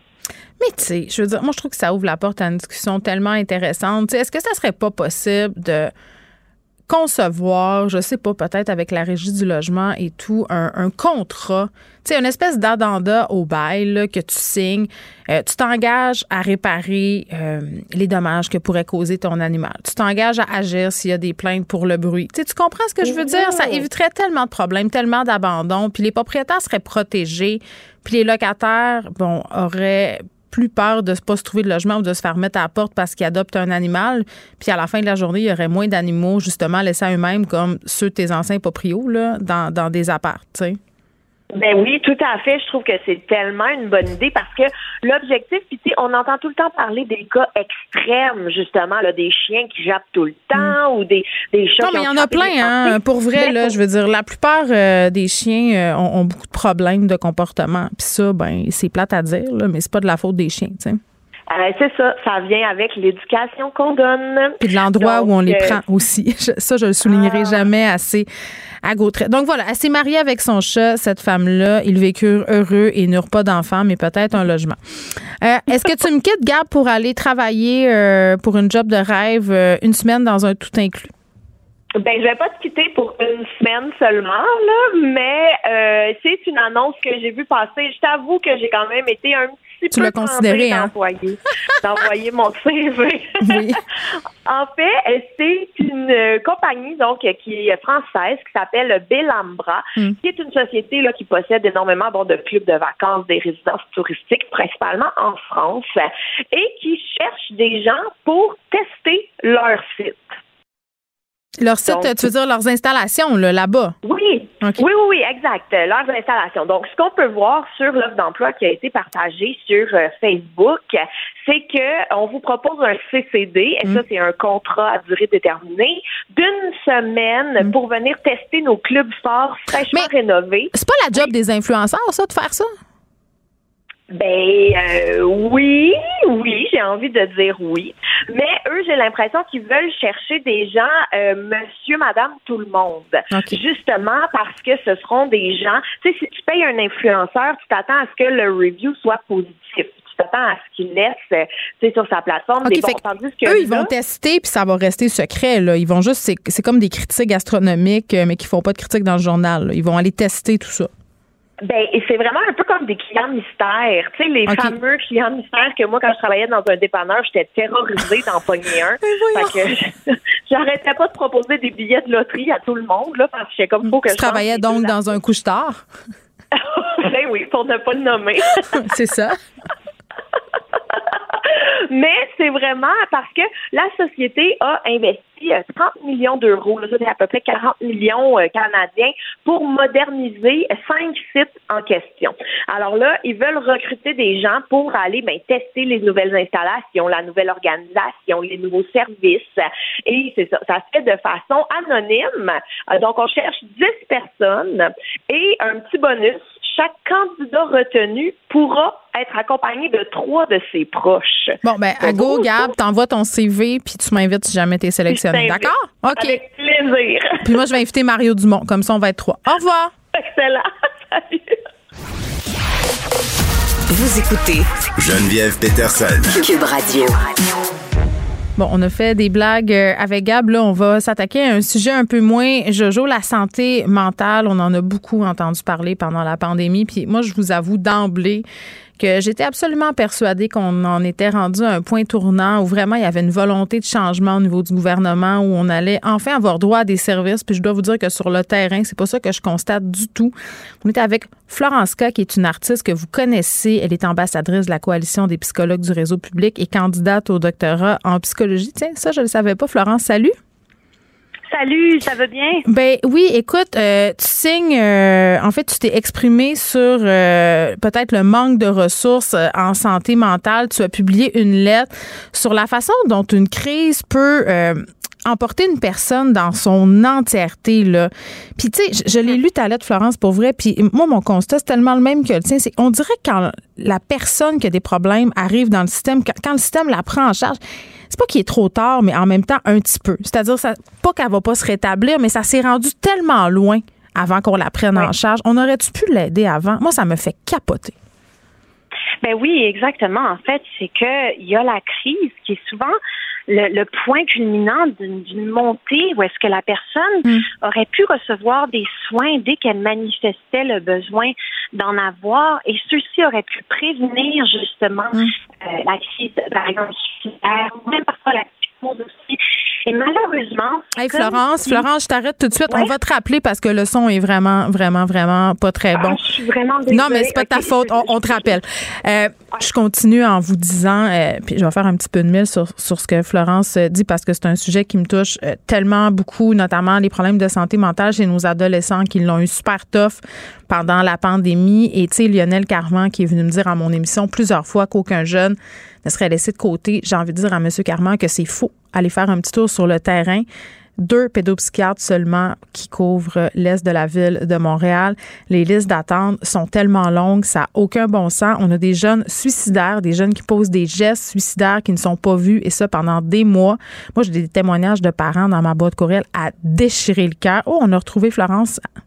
Oui, salut, désolé. Oui, non, mais je disais euh, qu'en fait, le, besoin pour. Euh, tu, parlais des gens en crise, le moment où ils se ramassaient pris en charge par le service, puis je disais, tu sais, je faisais référence au ministre Carman qui dit tout le temps qu'aucun jeune serait, va être laissé de côté, puis je disais, tu sais, juste dans l'Est de Montréal, il y a juste deux pédopsychiatres. Les gens, quand ils sont vus, sont rendus dans, dans un état de délabrement mental, Florence, tellement grand, là.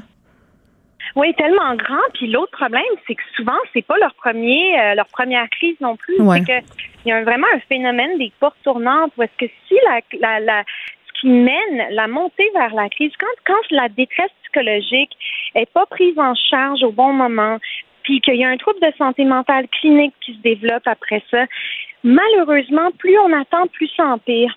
Puis moi, dans, dans le communautaire, je hum. travaille, euh, je reçois des appels euh, qui sont vraiment crève-cœur. Des gens qui me disent, c'est pas la première fois qu'ils s'appellent, puis ils vont dans les centres de crise, puis ils disent, moi là, je suis sur une liste d'attente ben depuis ou ma fille est sur une mm, liste mm, d'attente, je mm, sais plus quoi faire. Puis ils donnent un petit numéro en Florence au cas, un petit numéro de sécurité. Là, c'est une personne au CLSC qui te répond ses heures de bureau. Elle fait bien son gros possible, mais on s'entend que c'est pas ça qui va empêcher une personne de, de s'engouffrer encore plus, ce petit numéro-là. Mais non, puis en fait, qu'il faudrait, c'est qu'en fait, il y a une, grosse, une, une, partie du problème, mm. c'est qu'il y a un gros exode des psychologues qui partent du réseau public mm. vers le réseau privé. oui. s'ils le font, c'est pas qu'ils veulent pas travailler on les dans comprend, là. que les populations les plus vulnérables. Mais tu sais, c'est 9 ans, 7 à 9 ans d'études, puis tu rentres là, puis tu fais comme 35, 40 dollars de l'heure. Je veux dire, puis quand au privé, tu peux faire. Puis je dis pas que c'est pas beaucoup. Là. Ce que je veux dire, c'est que tu viens de finir 9 ans de formation, c'est autant qu'un médecin. Puis là, tu arrives, puis au privé, tu peux charger 120, 150 dollars Tu peux choisir tes horaires, tu peux choisir ta spécialité, tu sais, quand tu même. peux avoir un client 20 fois de suite. Pour avoir un continuum. Et au public, c'est pas possible. Ils n'ont pas de flexibilité. Ils n'ont hmm. pas vraiment d'autonomie de pratique. Puis ben là, tout ce que ça fait, c'est qu'il y a juste à peu près 25 euh, des nouveaux psychologues qui sortent de l'école, tu sais, ils ont des dettes à payer, puis ils ont, ils ont, ils ont été sur des, des, ils sont endettés là, de leurs études, tout ça. Puis c'est ça qui vont faire un choix pour penser à, ils ont des jeunes familles, tout ça. Et ben c'est comme si, du côté du ministère, il y avait aussi on parle beaucoup de l'équipe interdisciplinaire, puis mm. oui, aider les, les centres de crise, tout ça, mais les centres de crise sont débordés. Puis l'interdisciplinaire, on a l'impression que les psychologues sont comme passés de ça. On va beaucoup mettre l'accent sur oui, l'équipe doit comprendre, comprendre justement des intervenants psychosociaux, etc. Mais le psychologue, sans rien enlever aux travailleurs sociaux, aux intervenants qui reste des membres d'une équipe de soins, le psychologue est essentiel. La psychothérapie mm. est prouvée, la science a prouvé à quel point pour un rétablissement à long terme, mm. la psychothérapie pouvait être une solution vraiment belle. Puis, aussi prévenir les rechutes. Il y a des listes d'attente même au privé. Florence, ça c'est encore, euh, il faut avoir les moyens de, le payer. Mais bon, dans ta lettre, j'en parle parce que tu en parles dans ta lettre de ton expérience personnelle qui est quand même publique aussi. Tu as écrit des lettres là-dessus. Là, Mais tu sais, par rapport à, toi, ce que tu as traversé quand tu t'es buté au système, ça s'est passé comment? Mm-hmm. Ben moi, sur une période de six mois, quand j'ai eu, euh, il y a dix ans, mon épisode, mon premier épisode dépressif majeur, j'ai été à l'hôpital trois fois à l'urgence avant d'être prise euh, sur les tâches psychiatriques parce qu'il n'y avait pas de lit. Puis euh, aussi parce quand j'ai eu, quand je suis allée à l'urgence la première fois, hmm. j'étais suicidaire. Et euh, ben, on m'a renvoyé à la maison avec une prescription, puis on m'a dit qu'un travailleur social allait m'appeler quatre, quatre, semaines. Et moi, pendant les quatre semaines, là, avais ton pas vu de les, les antidépresseurs, ça fait ça prend à peu près 6 à 8 semaines avant d'agir. Puis c'est pas comme une paire de jeans one size fits all. Il faut que ce soit suivi étroitement. Puis il faut qu'il y ait un suivi aussi des effets secondaires physiques, mentaux. Il faut ajuster. Puis il faut qu'il y ait aussi une thérapie parlée avec. Fait que moi, donc, je suis retournée chez moi. Ce qui s'est passé, c'est que cinq semaines plus tard, je suis retournée à l'urgence. Mm. Euh, même affaire, on augmente ma dose, rendez-vous. Euh, travers social, j'ai même pas réussi à attendre l'appel encore. Je suis retournée. J'ai été euh, hospitalisée, mais dans le corridor de l'urgence pendant une semaine. Je suis restée, j'ai dormi dans le corridor pendant une semaine parce qu'il n'y avait pas de place en psychiatrie. J'ai pas vu un seul psychologue pendant ce temps-là. J'ai vu le psychiatre qui était de garde quelques fois. Hmm. Puis après ça, ben, la dernière fois, ils m'ont, je, suis sortie, ils m'ont sortie, puis j'étais contente de ne plus être dans l'urgence. Je trouve mm. ça aggrave aussi la condition. Ben oui. Je suis sortie, puis un mois plus tard, euh, c'est la police qui venait me chercher avec l'ambulance. Puis là, j'ai été à l'étage finalement, mais combien de fois ça a pris? Puis moi, ça a juste aggravé. Puis les chances de passer à l'acte s'aggravent en même temps. Oui, parce qu'ils disent tout le temps appeler s'il y a une urgence, appeler s'il y a un problème, mais la personne qui est en crise nécessairement n'appelle pas toujours. Et moi, j'ai des témoignages, euh, j'en parlais tantôt, là, j'en ai beaucoup. Puis c'est des parents qui me disent, moi, ma fille a été amenée en ambulance à l'hôpital, elle a fait une tentative de suicide, puis on me dit, ben écoutez, euh, dans l'échelle des gens qui veulent mourir, elle se classe pas, elle veut pas assez mourir. sais, ce sont les mots qui ont été utilisés. Moi, ça me fait capoter, Florent. Je ne comprends pas. Ben oui, on va perdre des jeunes. Ben oui, on va perdre des jeunes. Puis le problème, c'est qu'il y a, par exemple, quand l'idéation suicidaire commence à se construire, OK? Ouais. La personne sait que si elle dit pas qu'elle a un plan, elle risque de pas être prise en charge à l'hôpital. Fait que soit la personne attend jusqu'à ce qu'elle soit complètement au bord du groupe et, du gouffre. Et là, on parle d'années de, temps de rétablissement. Mm-hmm. Ça augmente aussi. Je veux dire, le gouvernement parle en termes de coûts. Donc, la vérité, c'est que oui, ça augmente les coûts. Puis ça, ça peut être un bon argument. Mais quelqu'un qui commence à avoir l'idéation suicidaire, qui a accès à un psychologue rapidement, on peut faire énormément de prévention parce qu'on va aller travailler les schémas de pensée de la personne. On va aller voir c'est quoi qui se passe dans la tête pour que la, l'auto, euh, l'autodestruction soit là, que ce mm. mécanisme-là s'est enclenché. Est-ce que la personne a connu des traumas, des traumatismes à l'époque qui ont pu avoir un impact sur sa, sa façon de penser envers elle-même? Est-ce que la personne a vécu un événement de vie très, très, très triste ou est-ce que la personne, tout simplement, a ça en elle, un trouble de santé mentale chronique, comme le trouble bipolaire, hmm. des troubles de personnalité aussi qui sont là, mais c'est pas une condamnation. Moi, je vis avec un trouble bipolaire. J'ai une belle vie. Pourquoi? Parce que j'ai reçu des soins, euh, un continuum de soins. Puis j'ai eu de la chance parce que moi, je suis traitée dans le réseau public. J'ai été traitée par après. Mais malheureusement, tu sais, je me sens quasiment mal, moi, quand je parle à, à mon psychiatre qui est tellement disponible pour moi, mais je me sens quasiment mal parce je me dis, mon Dieu, j'y prends quelques minutes de temps qu'il pourrait donner à quelqu'un d'autre parce que je sais à quel point c'est précieux. Mais ça devrait pas être un privilège de pouvoir mener une vie équilibrée, même si on a un trouble de santé mentale. C'est comme vivre avec le diabète, ça devrait pas être un privilège de pouvoir vivre avec son mm. diabète puis mener une vie équilibrée. Oui, puis pendant ce temps-là, on fait belle cause pour la cause et tout ça, puis c'est bien beau tout ça, ces initiatives-là, mais mais il n'y en a pas d'aide. Moi, c'est ça qui me renverse. Et là, vous demandez à Lionel Carman de, vous rencontrer.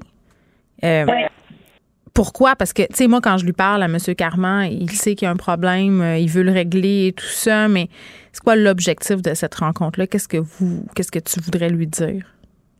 Ben, moi, en fait, je suis ambassadrice pour la coalition des psychologues du réseau public, qui vraiment rassemble, vraiment, les psychologues ont un désir de travailler dans le réseau et d'aider.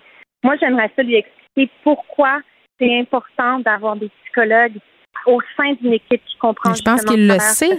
Il en, parle, il en parle des équipes euh, interdisciplinaires. C'est juste que sur le terrain, on ne sait pas pourquoi ça ne se rend pas là. C'est, c'est pas encore ça. Mais le psychologue, dans ses mentions des équipes interdisciplinaires, le psychologue est souvent mis de côté. Ah oui, hein? C'est-à-dire que, oui, parce que les intervenants, les, intervenants psychosociaux, par exemple, ils ont une formation, les travailleurs sociaux, ils ont leur rôle à eux. Le mm. psychologue a une formation à lui. Et c'est cette interdisciplinarité qui va faire en sorte, mais c'est pas vrai que l'un peut remplacer l'autre ou faire le rôle de l'autre. Tout le monde a sa place légitime. Puis en ramenant les petits, parce qu'il y en a, il y en a pas assez dans le public là du tout. Fait qu'en les ramenant, on va pouvoir mm. complémenter tout ce qui est l'aspect psychothérapie. donc, tout l'aspect, les psys qui sont formés pour comprendre les dynamiques relationnelles, qui sont formés pour euh, aller voir en dessous des symptômes, pour pas juste patcher, mais faire quelque chose du long terme, ils vont travailler avec le reste de l'équipe pour amener du bien-être, mais aussi parce que des fois, ça prend plus que deux sessions. Ben, tout le temps, ça prend plus que deux sessions, je veux dire. Tout le temps, tout le monde. Ça moi, deux sessions. Ben, écoute, moi, je j'étais allée chez le psychologue, puis je me suis dit, Florence, hey, écoute, au bout de cinq séances, ça va être réglé. Et là, là, ça fait dix ans. Ben mais mais ben c'est ça. Puis, tu sais, ce qu'on a vu pendant la pandémie, j'ai envie de te dire que c'est tellement la pointe de l'iceberg. Là, on va s'en oh, sortir, puis on va voir toutes les séquelles sociales, psychologiques, les stigmas qu'on a gardés de tout ça. Tu sais, on va en avoir besoin d'aide en santé mentale sur un moyen temps. Moi, ce qui me brise le cœur, c'est qu'il a fallu une pandémie pour qu'on en parle pour vrai. Ben, c'est ça fait des années là, que c'est là. C'est juste à cause de la pandémie, là, ça, je ça a été mis sur la masse. Oui, puis ce qui me brise encore plus le cœur, c'est que comme ce qui s'est passé dans les CHSLD, puis tu on va faire des commissions, puis tout ça, puis dans deux ans, on n'en parlera plus, puis ça va être une autre affaire, on va l'avoir oublié. moi, c'est ça qui me chamboule tellement. Là. Ça va prendre combien de morts? Combien de morts? Non, exactement. Combien de morts? tu sais, la dépression, c'est une maladie mortelle. Hein. Ben oui. Ça, faut pas l'oublier. Faut pas l'oublier. C'est pas juste, c'est, il y a tellement de causes possibles, puis on peut tellement aller examiner ça, puis puis en plus, une autre chose, c'est que dans le réseau public, les psychologues qui travaillent là, c'est vraiment pour. Je veux rien enlever à la, pratique privée parce qu'elle a sa place, elle est essentielle aussi. Mais dans le réseau public, par exemple, un psychologue peut être spécialisé à travailler avec des patients qui suivent la chimiothérapie. Donc, il va être en contact, il va connaître le dossier. Ou c'est mm. quelqu'un qui s'est fait une commotion cérébrale, le psychologue va pouvoir travailler avec l'équipe sur place. Donc, il y a différents niveaux de soins aussi. Mais quand on est rendu à devoir attendre deux ans, peu importe, mm. si c'est le public ou le privé, clairement, il y a une pénurie partout, mais quand il faut attendre deux ans, puis que c'est une population vulnérable, que déjà, tu n'as même pas la possibilité de se mettre sur une liste d'attente dans le privé également. Là. Non, non, c'est fou. Puis, quoi? Je pense aux gens, aux gens qui ont des problèmes de santé mentale, mais je pense aux, personnes qui veulent les soigner aussi, les psychologues, les psychiatres qui ont l'impression de laisser tomber le monde. Parce que eux ben autres aussi ça leur fait quelque chose de dire euh, aux parents, excusez, je peux pas le prendre, votre enfant, ou non, je m'excuse, vous allez devoir attendre. Ces gens-là sont formés pour aider le monde, sont formés pour sais, pour venir en aide, euh, puis ils, comprennent qu'est-ce qui, en tout cas, moi, je trouve ça terrible pour eux autres aussi, pour vrai. Ben oui, c'est de la relation d'aide. Hmm. Puis tu sais, un aspect aussi de dévalorisation de la profession ah oui? au niveau de chez les psychologues. Puis ben dans le sens où quand tu offres des, des conditions qui sont vraiment pas optimales pour qu'un psychologue puisse faire son travail, dans, de la meilleure façon possible. Mm. C'est comme quand tu offres des, des, des, un salaire qui est aussi minime par rapport au nombre d'études et de travail qu'il faut, tu as l'impression que ta profession n'est pas vue comme ayant de la valeur à sa juste, justement à sa juste valeur. Tu sais, je veux dire, c'est, puis je vous dis ça, là, moi, j'ai incliné mon bac, ça a été trois ans, puis je rentre au doc, j'ai encore six ans d'études. Moi, j'ai jamais travaillé au support de ma vie, là, comme, c'est incroyable. C'est une passion, c'est une vocation. Puis c'est beaucoup, beaucoup, beaucoup de travail pour en arriver là. Puis nous, mm. on veut pratiquer. On veut être là pour les gens. On a, on a quelque chose en arrière de ça qui nous motive à aller jusqu'à ça. Mais après ça, on rentre, puis on, on, se fait tasser. Puis on rentre dans le réseau public, puis on a mm. l'impression que justement notre travail n'est pas perçu à sa juste valeur. Ben, c'est sûr qu'on va ben, aller au, privé.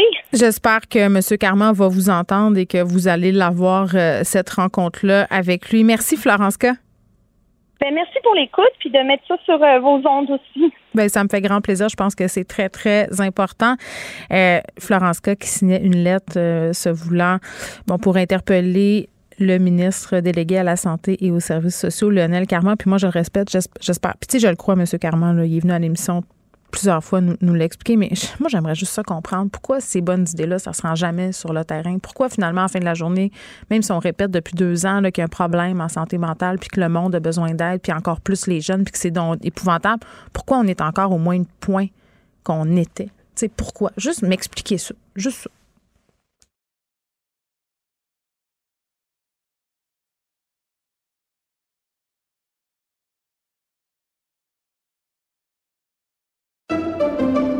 Pendant que votre attention est centrée sur cette voix qui vous parle ici, ou encore là, tout près ici, très loin là-bas, ou même très, très loin, Celle de Desjardins Entreprises est centrée sur plus de 400 000 entreprises partout autour de vous.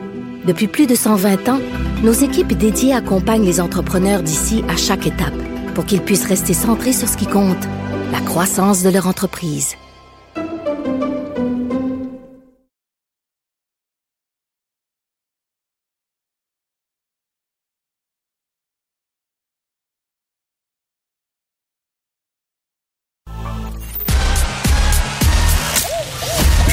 Peterson. Elle réécrit le scénario de l'actualité tous les jours. Vous écoutez Geneviève Peterson. Cube Radio. Léa Strisky. Mais je veux que tu le saches que ça a un effet. Mathieu Cyr. Ouais, mais ça, c'est vos traditions, ça. La rencontre. Il y a de l'éducation à faire. Faut avouer que je suis pour la démarche. La rencontre Strisky-Cyr. Salut Léa. Salut. Et rebonjour Mathieu, tu es de retour parmi nous. Oui. J'ai envie de te demander euh, comment va ton bras, parce que si on te suit sur les médias sociaux, on sait que ton bras a des petits problèmes. Oui, malheureusement, euh, il y a des problèmes, mais il va quand même bien. Je pensais que c'était une rupture ligamentaire et finalement, ce n'est qu'une élongation. Que, définir, euh, définir élongation. du- Oui, exact. Le cortisone, temps euh, du repos, euh, ça devrait, ça devrait aider. Bon, ben très, très contente euh, de te retrouver, Léa. Écoute, tu es allée euh, payer tes respects à Guy Lafleur hier en Chapelle-Ardente. Tu es allée avec tes enfants. Raconte-nous un peu ça. Ben, en fait, euh, moi, j'ai marié il y a exactement 13 ans aujourd'hui, le 2 mai euh, 2009, un religiologue, imagine-toi donc.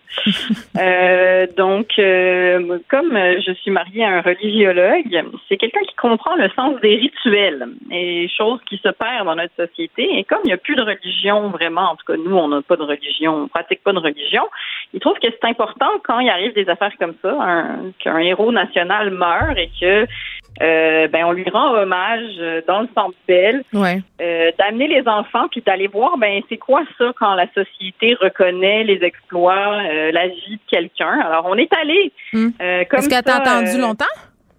non, on n'a pas attendu longtemps parce qu'on est allé en fin de journée. OK. Donc, euh, comme on est allé en fin de journée, euh, le gros de la foule était déjà passé. Mm. Fait qu'on est arrivé au Centre Bell. Euh, et c'est très, c'était très beau vraiment euh, d'avoir accès à, à la glace comme ça et que c'était vraiment un moment solennel. Tout avait été très bien fait. C'était interdit de prendre des photos en plus à l'intérieur. Fait que euh, ça. Puis on avait envie de prendre des photos. Hein. Tu sais, c'est comme on est là maintenant rendu là. là il faut qu'on prenne des photos de toutes puis on n'est plus capable d'arrêter là. Mais là, c'est sûr que c'était très bien. euh, par respect pour la famille, tu n'avais pas le droit de filmer, pas le droit de prendre de photos. Fait que tu rentrais, tout était silencieux. Il y avait une petite musique euh, tu sais, qui portait au recueillement. Puis donc, il y avait le cercueil de Monsieur Lafleur. Il y avait euh, évidemment Hey, je m'excuse, c'est une question très Oui. technique, mais le cercueil, comment ça fonctionne? Est-ce que c'est recouvert? Euh, J'imagine que les gens ne doivent pas être tentés de toucher, mais quand même. Ben, il était, oui, oui, euh, il était fermé. Puis euh, il y avait évidemment une grosse gerbe de fleurs dessus. Il y avait une petite corde en velours, là, traditionnelle petite corde en velours qui veut dire touche pas, mais tu avais Ouais. quand même un peu le droit de toucher. Tu avais Ah. le droit, tout le monde par respect mettait sa main sur le cercueil de Monsieur Lafleur. Puis c'était très touchant de, de, de voir tous ces Montréalais très différents de tous âges euh, passer devant. De, de pour, pour rendre hommage. Puis euh, j'avoue que j'étais fière de mon mari. J'étais comme t'as raison, on a bien fait de venir. euh, Mais tes enfants?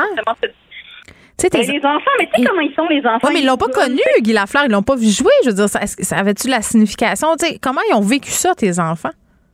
Ben, j'en ai, j'en ai un qui suit beaucoup le hockey, fait qu'il comprend là ce que c'est que le hockey c'est une très vieille équipe, puis que ça fait longtemps que le Canadien c'est une vieille équipe, puis que ça fait longtemps que la ville est bercée par le rythme du Canadien.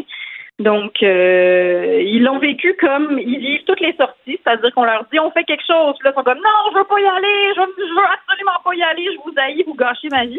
Puis une fois qu'on est parti, ben euh, ils vivent de quoi, puis, à la fin ils sont comme vous aviez raison, on a bien fait de faire ça. Hmm. Donc, la leçon de l'histoire, c'est euh, ben, ayez des rituels, euh, c'est important. C'est marquez vrai. Les, les- marquez les victoires et les pertes. Puis, euh, forcez vos enfants à faire des affaires parce qu'ils bougonnent, mais à un moment donné, ils ravalent. Bon, puis Canadien qui a marqué 10 buts, euh, si on avait voulu écrire ça, les gens nous auraient dit vous exagérez? Mais Ben oui, oui. c'est comme ça la vie. c'est comme ça la vie. L'histoire, les blagues s'écrivent, Ouais. les histoires s'écrivent sans nous. C'est bien fait. Oui, Mathieu, est-ce que tu as suivi ça, euh, toi, de- parce que je pense que tu es revenu euh, vendredi, Thaïlande, c'est ça? Oui, exact. Euh, Mais euh, même là-bas, ça manifestait pour euh, Guy. Hein? Ah, ah. C'était-tu au stand de la poutine ça, de Bruno, euh, de Bruno Blanchette où il y avait des commémorations? Oui, non, non. Moi, j'étais dans la grosse censure euh, où personne ne peut se prononcer parce qu'il y, y a un code de loi qui dit que si tu parles contre le roi, tu as 15 ans de prison. Fait que les gens euh, lisent pas beaucoup ce qui se passe à l'international et ont pas beaucoup d'opinion. Euh, la plupart des gens euh, là-bas, les Thaïlandais. Fait qu'on parlait de bouffe puis on parlait de plage. Ça se limitait à ça. Bon, là, toi, tu voulais parler de la manifestation contre le capitalisme hier à Montréal. Hier, il faisait très, très beau. Je me promenais avec mes enfants. Puis là, euh, peut-être tu vas pouvoir me démêler, Mathieu. Je pense qu'il y avait plus qu'une manifestation hier à Montréal parce que j'ai vu des ayatollahs de la liberté proche de chez nous avec des drapeaux. Euh, Oui. Puis au centre-ville, ça a brassé pas mal aussi. Là. Puis là, je me disais, mais Exact. rendu là, ils manifestent pourquoi ce monde-là? Donc, démêle-moi, là, parce que je suis pas sûr que je comprends. Ben, ceux que tu as vus pour la liberté, ça, c'était des anti-masques et des anti-mesures sanitaires. Oui, mais il y en a plus. Puis on- mais le masque, c'est fini le 15 mai. Fait que pourquoi? Sais-tu? Ouais, mais je, je sais pas. euh, Rendu là, ils doivent avoir C'est d'autres. un mode de vie. genre ramener Chuck Norris. Ou OK, OK, ouais, je comprends, je comprends. Mais le, puis l'autre qui avait lieu, c'était au centre-ville de Montréal. C'était euh, organisé par la CLAC, qui est la convergence des luttes euh, anticapitalistes. Et euh, ça a dégénéré rapidement. Euh, ça a commencé à 17h45, qui ont commencé à marcher. Là, il y a des gens qui sont arrivés, euh, qui étaient là-dedans avec des masques de ski, puis tu sais, quand tu portes ça dans une manif... Ouais, tu veux euh, faire de la marde, là, visiblement. Tu t'attends à des gaz Ouais, puis à ça. des projectiles. Exactement. Fait qu'ils ont commencé à fracasser des vitres, euh, ils ont fait des graffitis, blablabla, etc., du vandalisme euh, comme ça. Et euh, ça a pris 15 minutes, la police a commencé à mettre des, euh, des fumigènes et après ça, à 18h25, tout était terminé. Et là, là, ça n'a pas été long. Et ah c'est long, c'est ça. Et le bilan, c'est de 12, euh, 12 actes criminels qui font l'objet d'une enquête, soit 7 méfaits, 4 agressions armées pour voie de fait sur des policiers. Il y a eu deux policiers et un citoyen qui ont subi des, ble- des blessures. Et moi, c'est euh, c'est le message qui est envoyé par la claque après ça sur euh, les réseaux sociaux qui est venu me chercher. Euh, c'est écrit Des symboles du capitalisme et du colonialisme ont été légitimement pris pour cible par des manifestants comme Google, le Palais des Congrès et plusieurs banques. Ensemble, nous leur avons prouvé que la peur doit changer de camp. Ouais. Et là, je, je, je veux pas, je veux pas, je veux pas, le- ils ont l'air vraiment motivés. Je veux pas les, je veux pas dégonfler leur ballon, mais ça se peut que coupe de vitrine pétée par des, des, des fils de riches en masse de ski, ça leur fasse pas si peur que ça à ces dirigeants-là qui sont J'aurais à tendance à être d'accord avec toi. talibans. Oui, c'est ça, c'est ça. Fait que, puis, où est-ce qu'il y a quelque chose d'autre qui vient me chercher avec ça? C'est qu'on on associe, euh, là, je l'ai pas cité, mais il y avait d'autres messages est-ce qu'il parlait de suprématie blanche liée au capitalisme, puis c'est toujours le pouvoir de l'homme blanc, l'homme blanc, l'homme blanc. Et je veux juste dire que l'argent n'a pas d'odeur et n'a pas de couleur non plus. Fait que plus ça va, euh, plus il y a des femmes aussi qui, qui vont être des odieuses milliardaires. Euh, il y a d'ailleurs des nouveaux milliardaires de 2022. Il y a neuf femmes et deux hommes dans ce palmarès-là, dont Rihanna fait partie, rien de moins. Fait que euh, il va y avoir des femmes. Là, je comprends pas. Le message de ta chronique, c'est que les femmes aussi peuvent être méchantes milliardaires? Oui, exactement. C'est Ah. juste ça le message. C'est juste ça que je voulais dire. Fait que vous êtes toutes méchantes. Salut! Prépare-toi à manger de la merde sur tes médias sociaux. OK. Ben écoute, non, pour vrai, ce que je veux dire, c'est que je trouve qu'il s'attaque pas aux bonnes choses Ouais. et que le capitalisme, c'est pas une question d'hommes blancs, de femmes blanches. Mais quand même un peu. Euh, il y a- Il y a beaucoup Ben, d'hommes blancs qui plus, contrôlent euh, la planète. Hum, mettons Ben, dernière il y a de plus en plus. Il y a des milliardaires, il y a des chèques arabes qui sont multimillionnaires avec euh, des, des, des, des- en exploitant les pétroles. Tu as de plus en plus euh, de, de, de Chinois qui sont milliardaires, tu as de plus en plus d'Indiens. Fait que là où est-ce que je Fait décroche, que c'est les pénis qui contrôlent la planète. Rigueur. Ben, il y a de plus en plus de femmes aussi, Rigueur. Et il y y, a plein de, il y a plein de veuves là-dedans. Fait que tu vois, ils ont tué y a leur plein de veuves. leur clitoris règne. Je- Ouais, OK. veuves. Je pense qu'on enchaîne sur l'autre sujet. euh. On parle de Vanessa Bon, Scott. faire les stats, Geneviève, je vais te le dire comme il en fait, c'est pas pour ça non plus. Moi, je veux dire qu'on devrait avoir des, des lois, puis y aller pour des codes de loi qui vont attaquer le système capitaliste plutôt que les individus. Tu sais, euh, il y a des PDG, euh, qui les PDG américains cette année, ça a sorti le 18 avril 2022, ils font 250 fois, 254 fois, pour dire exactement, le salaire moyen de ce que les Américains gagnent. Et c'est ça qui est tout. Ça vient d'où, ça, ces statistiques-là? Moi, j'ai pas peur des stats, j'ai peur de leur provenance, Mathieu. Ça vient d'où? Ben écoute, Google là, tu vas voir des centaines de, de- de sites qui en, qui en parlent. Tape. Fais tes euh, recherches, donc. OK. PDG, 20 millions par année, 254 fois le salaire moyen. Bon. Et là, ce qui se passe, ben, c'est moi, je fais je fais juste une petite loi qui dit, regarde, on peut-tu limiter ça à 100? C'est juste 100. Mettons 100 fois le salaire moyen. Si tu veux gagner plus, augmente les employés. C'est juste ça. Ou on peut faire des primes d'ancienneté aussi. On peut changer les primes d'ancienneté pour les. euh, Tu sais, les, quand tu as 15 ans de service, tu as, des employés qui peuvent recevoir un stylo et une petite tape dans le dos. Tu changes ça à tous les employés à chaque 3 ou 5 ans. Puis en plus, les compagnies disent qu'ils ont de la misère à garder leurs employés, ben, tu leur donnes des actions. Tout simplement, puis ils font partie de la compagnie. Tu sais, le capitalisme, quand c'est partagé, ça devient un peu du communisme. Puis je pense que si ça, il y en avait plus, ben la claque n'aurait absolument rien à contester, peu importe la couleur et euh, le sexe des gens contre qui en ont. Léa, C'est je tout. je t'ai je t'ai entendu faire blabla. Non, j'ai pas fait de blabla. J'ai fait, moi, je pense que je serais pour. euh, moi, je dis qu'à un milliard, t'as plus le droit de gagner plus d'argent. Moi, c'est ça que je ferais. Je ferais comme un plafond de redistribution. Mais le fonds des générations, c'est pas ça, là, l'espèce de projet des enfants de milliardaires qui veulent redistribuer leur, leur euh, richesse. Pas le fonds des générations, le nom, mais il y a Génération d'Or, je me rappelle plus trop. Euh, je veux absolument, il nous reste une minute, mais je veux qu'on dise que Vanessa Scott a permis, euh, perdu pardon, son permis de pilote, là, la fameuse influenceuse qui vapotait parmi euh, les autres influenceurs dans le vol de Sunwing, là, le fameux vol du jour de l'an. Euh, bon, Eh oui, écoute, euh, elle a perdu. euh, Sa licence Oui, de euh, pilote, elle, s'est fait- elle est allée à porter un matin. de pilote. Oui, sa licence de pilote, elle l'a perdu. Puis on est passé à travers ces nouvelles-là un peu rapidement, mais il y a eu aussi quelques articles qui euh, faisaient euh, état des, des, euh, des amendes. Il y a quand même Mm. des amendes jusqu'à 5 000 piastres qui ont été distribuées à certains des influenceurs euh, Ben, qui dans cet avion-là. Maintenant, est-ce qu'ils vont les payer? Est-ce que James Awad va payer pour eux? Suspens. Oh! Mais oui, euh, il y a eu des conséquences. Il semblerait que les conséquences existent encore dans ce bas monde euh, pour euh, ceux qui décident de- d'enfreindre nos règles et nos lois. Donc, elle ne pourra plus piloter. Est-ce qu'elle est triste? Je sais pas. Mais écoute, euh, ça fait déjà ça. Quelqu'un a eu une conséquence. Mais on sait pas, elle va peut-être souffrir un, un OnlyFans. Est-ce que c'est déjà fait ou je suis mêlée? Je sais pas. On va aller voir ça pour vous. Merci Léa, merci Mathieu, à demain. Merci, à demain. Bye. Pendant que votre attention est centrée sur vos urgences du matin, vos réunions d'affaires du midi, votre retour à la maison ou votre emploi du soir, celle de Desjardins Entreprises est centrée sur plus de 400 000 entreprises à toute heure du jour. Grâce à notre connaissance des secteurs d'activité et à notre accompagnement spécialisé, nous aidons les entrepreneurs à relever chaque défi pour qu'ils puissent rester centrés sur ce qui compte, le développement de leur entreprise.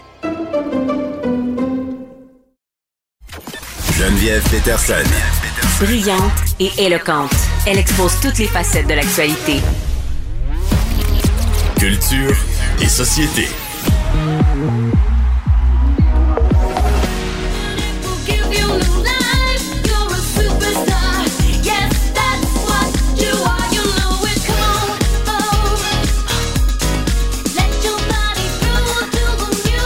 Ah, Anaïs Gertin-Lacroix, Vogue, Vogue comme la chanson de Madonna, mais comme le magazine et qui dit Vogue, dit Anna Wintour, dit qui fait les invitations pour le Met Gala, c'est elle, Anna Wintour. C'est elle, ce, ce fameux, je te dirais, monstre de la mode. Là, Ah, pour mon Dieu. les gens qui ne Oui. connaissent pas Anna Wintour avec la coupe au carré, toujours les grosses lunettes noires, c'est elle qui a inspiré le film Le diable s'habille en Prada. Donc, si Anna Wintour dit oui, ben si oui, puis si elle dit non, ben tu rentres pas, OK, au Met Gala. Hey, c'est l'événement mondain le plus couru de la planète, je pense. Pour vrai, là.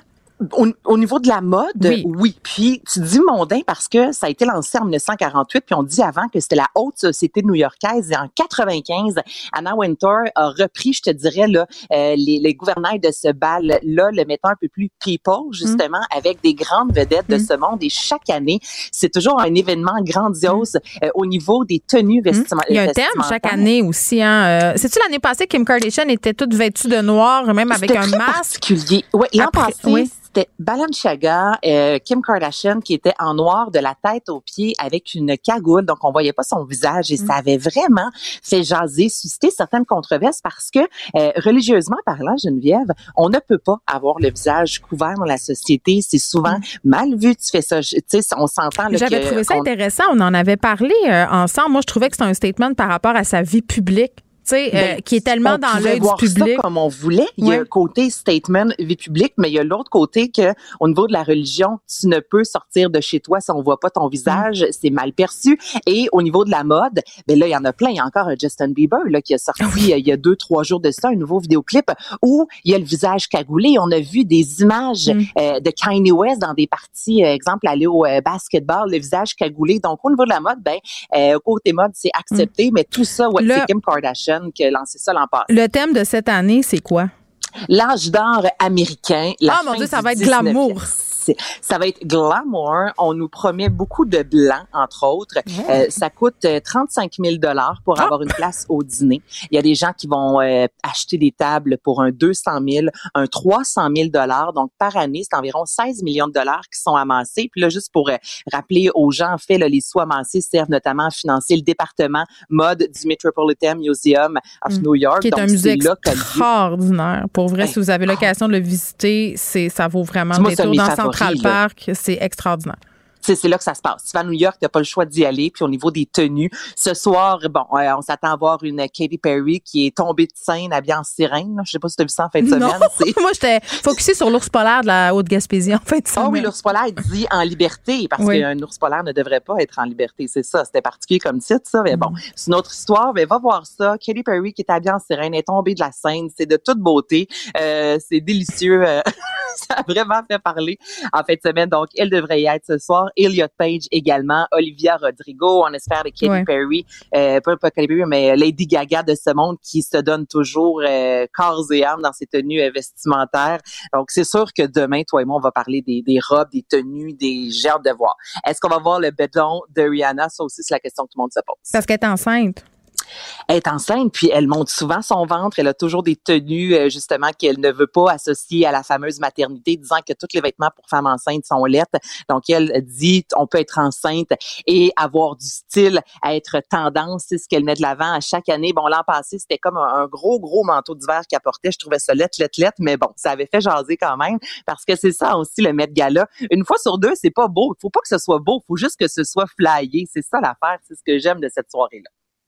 Oui, effectivement. Et moi, je serai euh, devant mon écran d'ordinateur parce qu'on peut suivre absolument tous les sites euh, à potins de la planète Terre euh, qui font une couverture en direct de ce gala-là. Donc, j'aime bien regarder les tenues en me faisant une petite bouffe, puis un petit verre de blanc, là. Ça, c'est mes ah, Oscars à moi. Non, moi, j'aime vraiment ça, pour vrai. J'adore ça, puis j'ai de grandes attentes, puis je regarde ça à chaque année, puis je me tente de démesure. Puis je sais pas, tu te rappelles, euh, comment s'appelait donc Olivia Rodrigo Cortez, tout ça, où je suis mêlée, en tout cas, ou Kamala Harris, une des deux qui est allée au Met Gala en critiquant l'establishment et tout ça avec sa robe et que là, c'était. the rich. Oui, elle, se l'était fait mettre d'en face parce que les gens lui disaient en même temps, ouais, mais ça coûte comme je sais pas combien de mille pièces le couvert, donc tu participes un peu euh, à cette culture-là. Donc il y a toujours des scandales à chaque année. C'est comme leur, bye-bye, mais mon Kim d'ailleurs, qui s'était fait faire par Terry Mugler une robe euh, plein de sang. Ça ressemblait à des gouttes d'eau, je sais pas si tu te souviens, puis elle ne pouvait s'asseoir.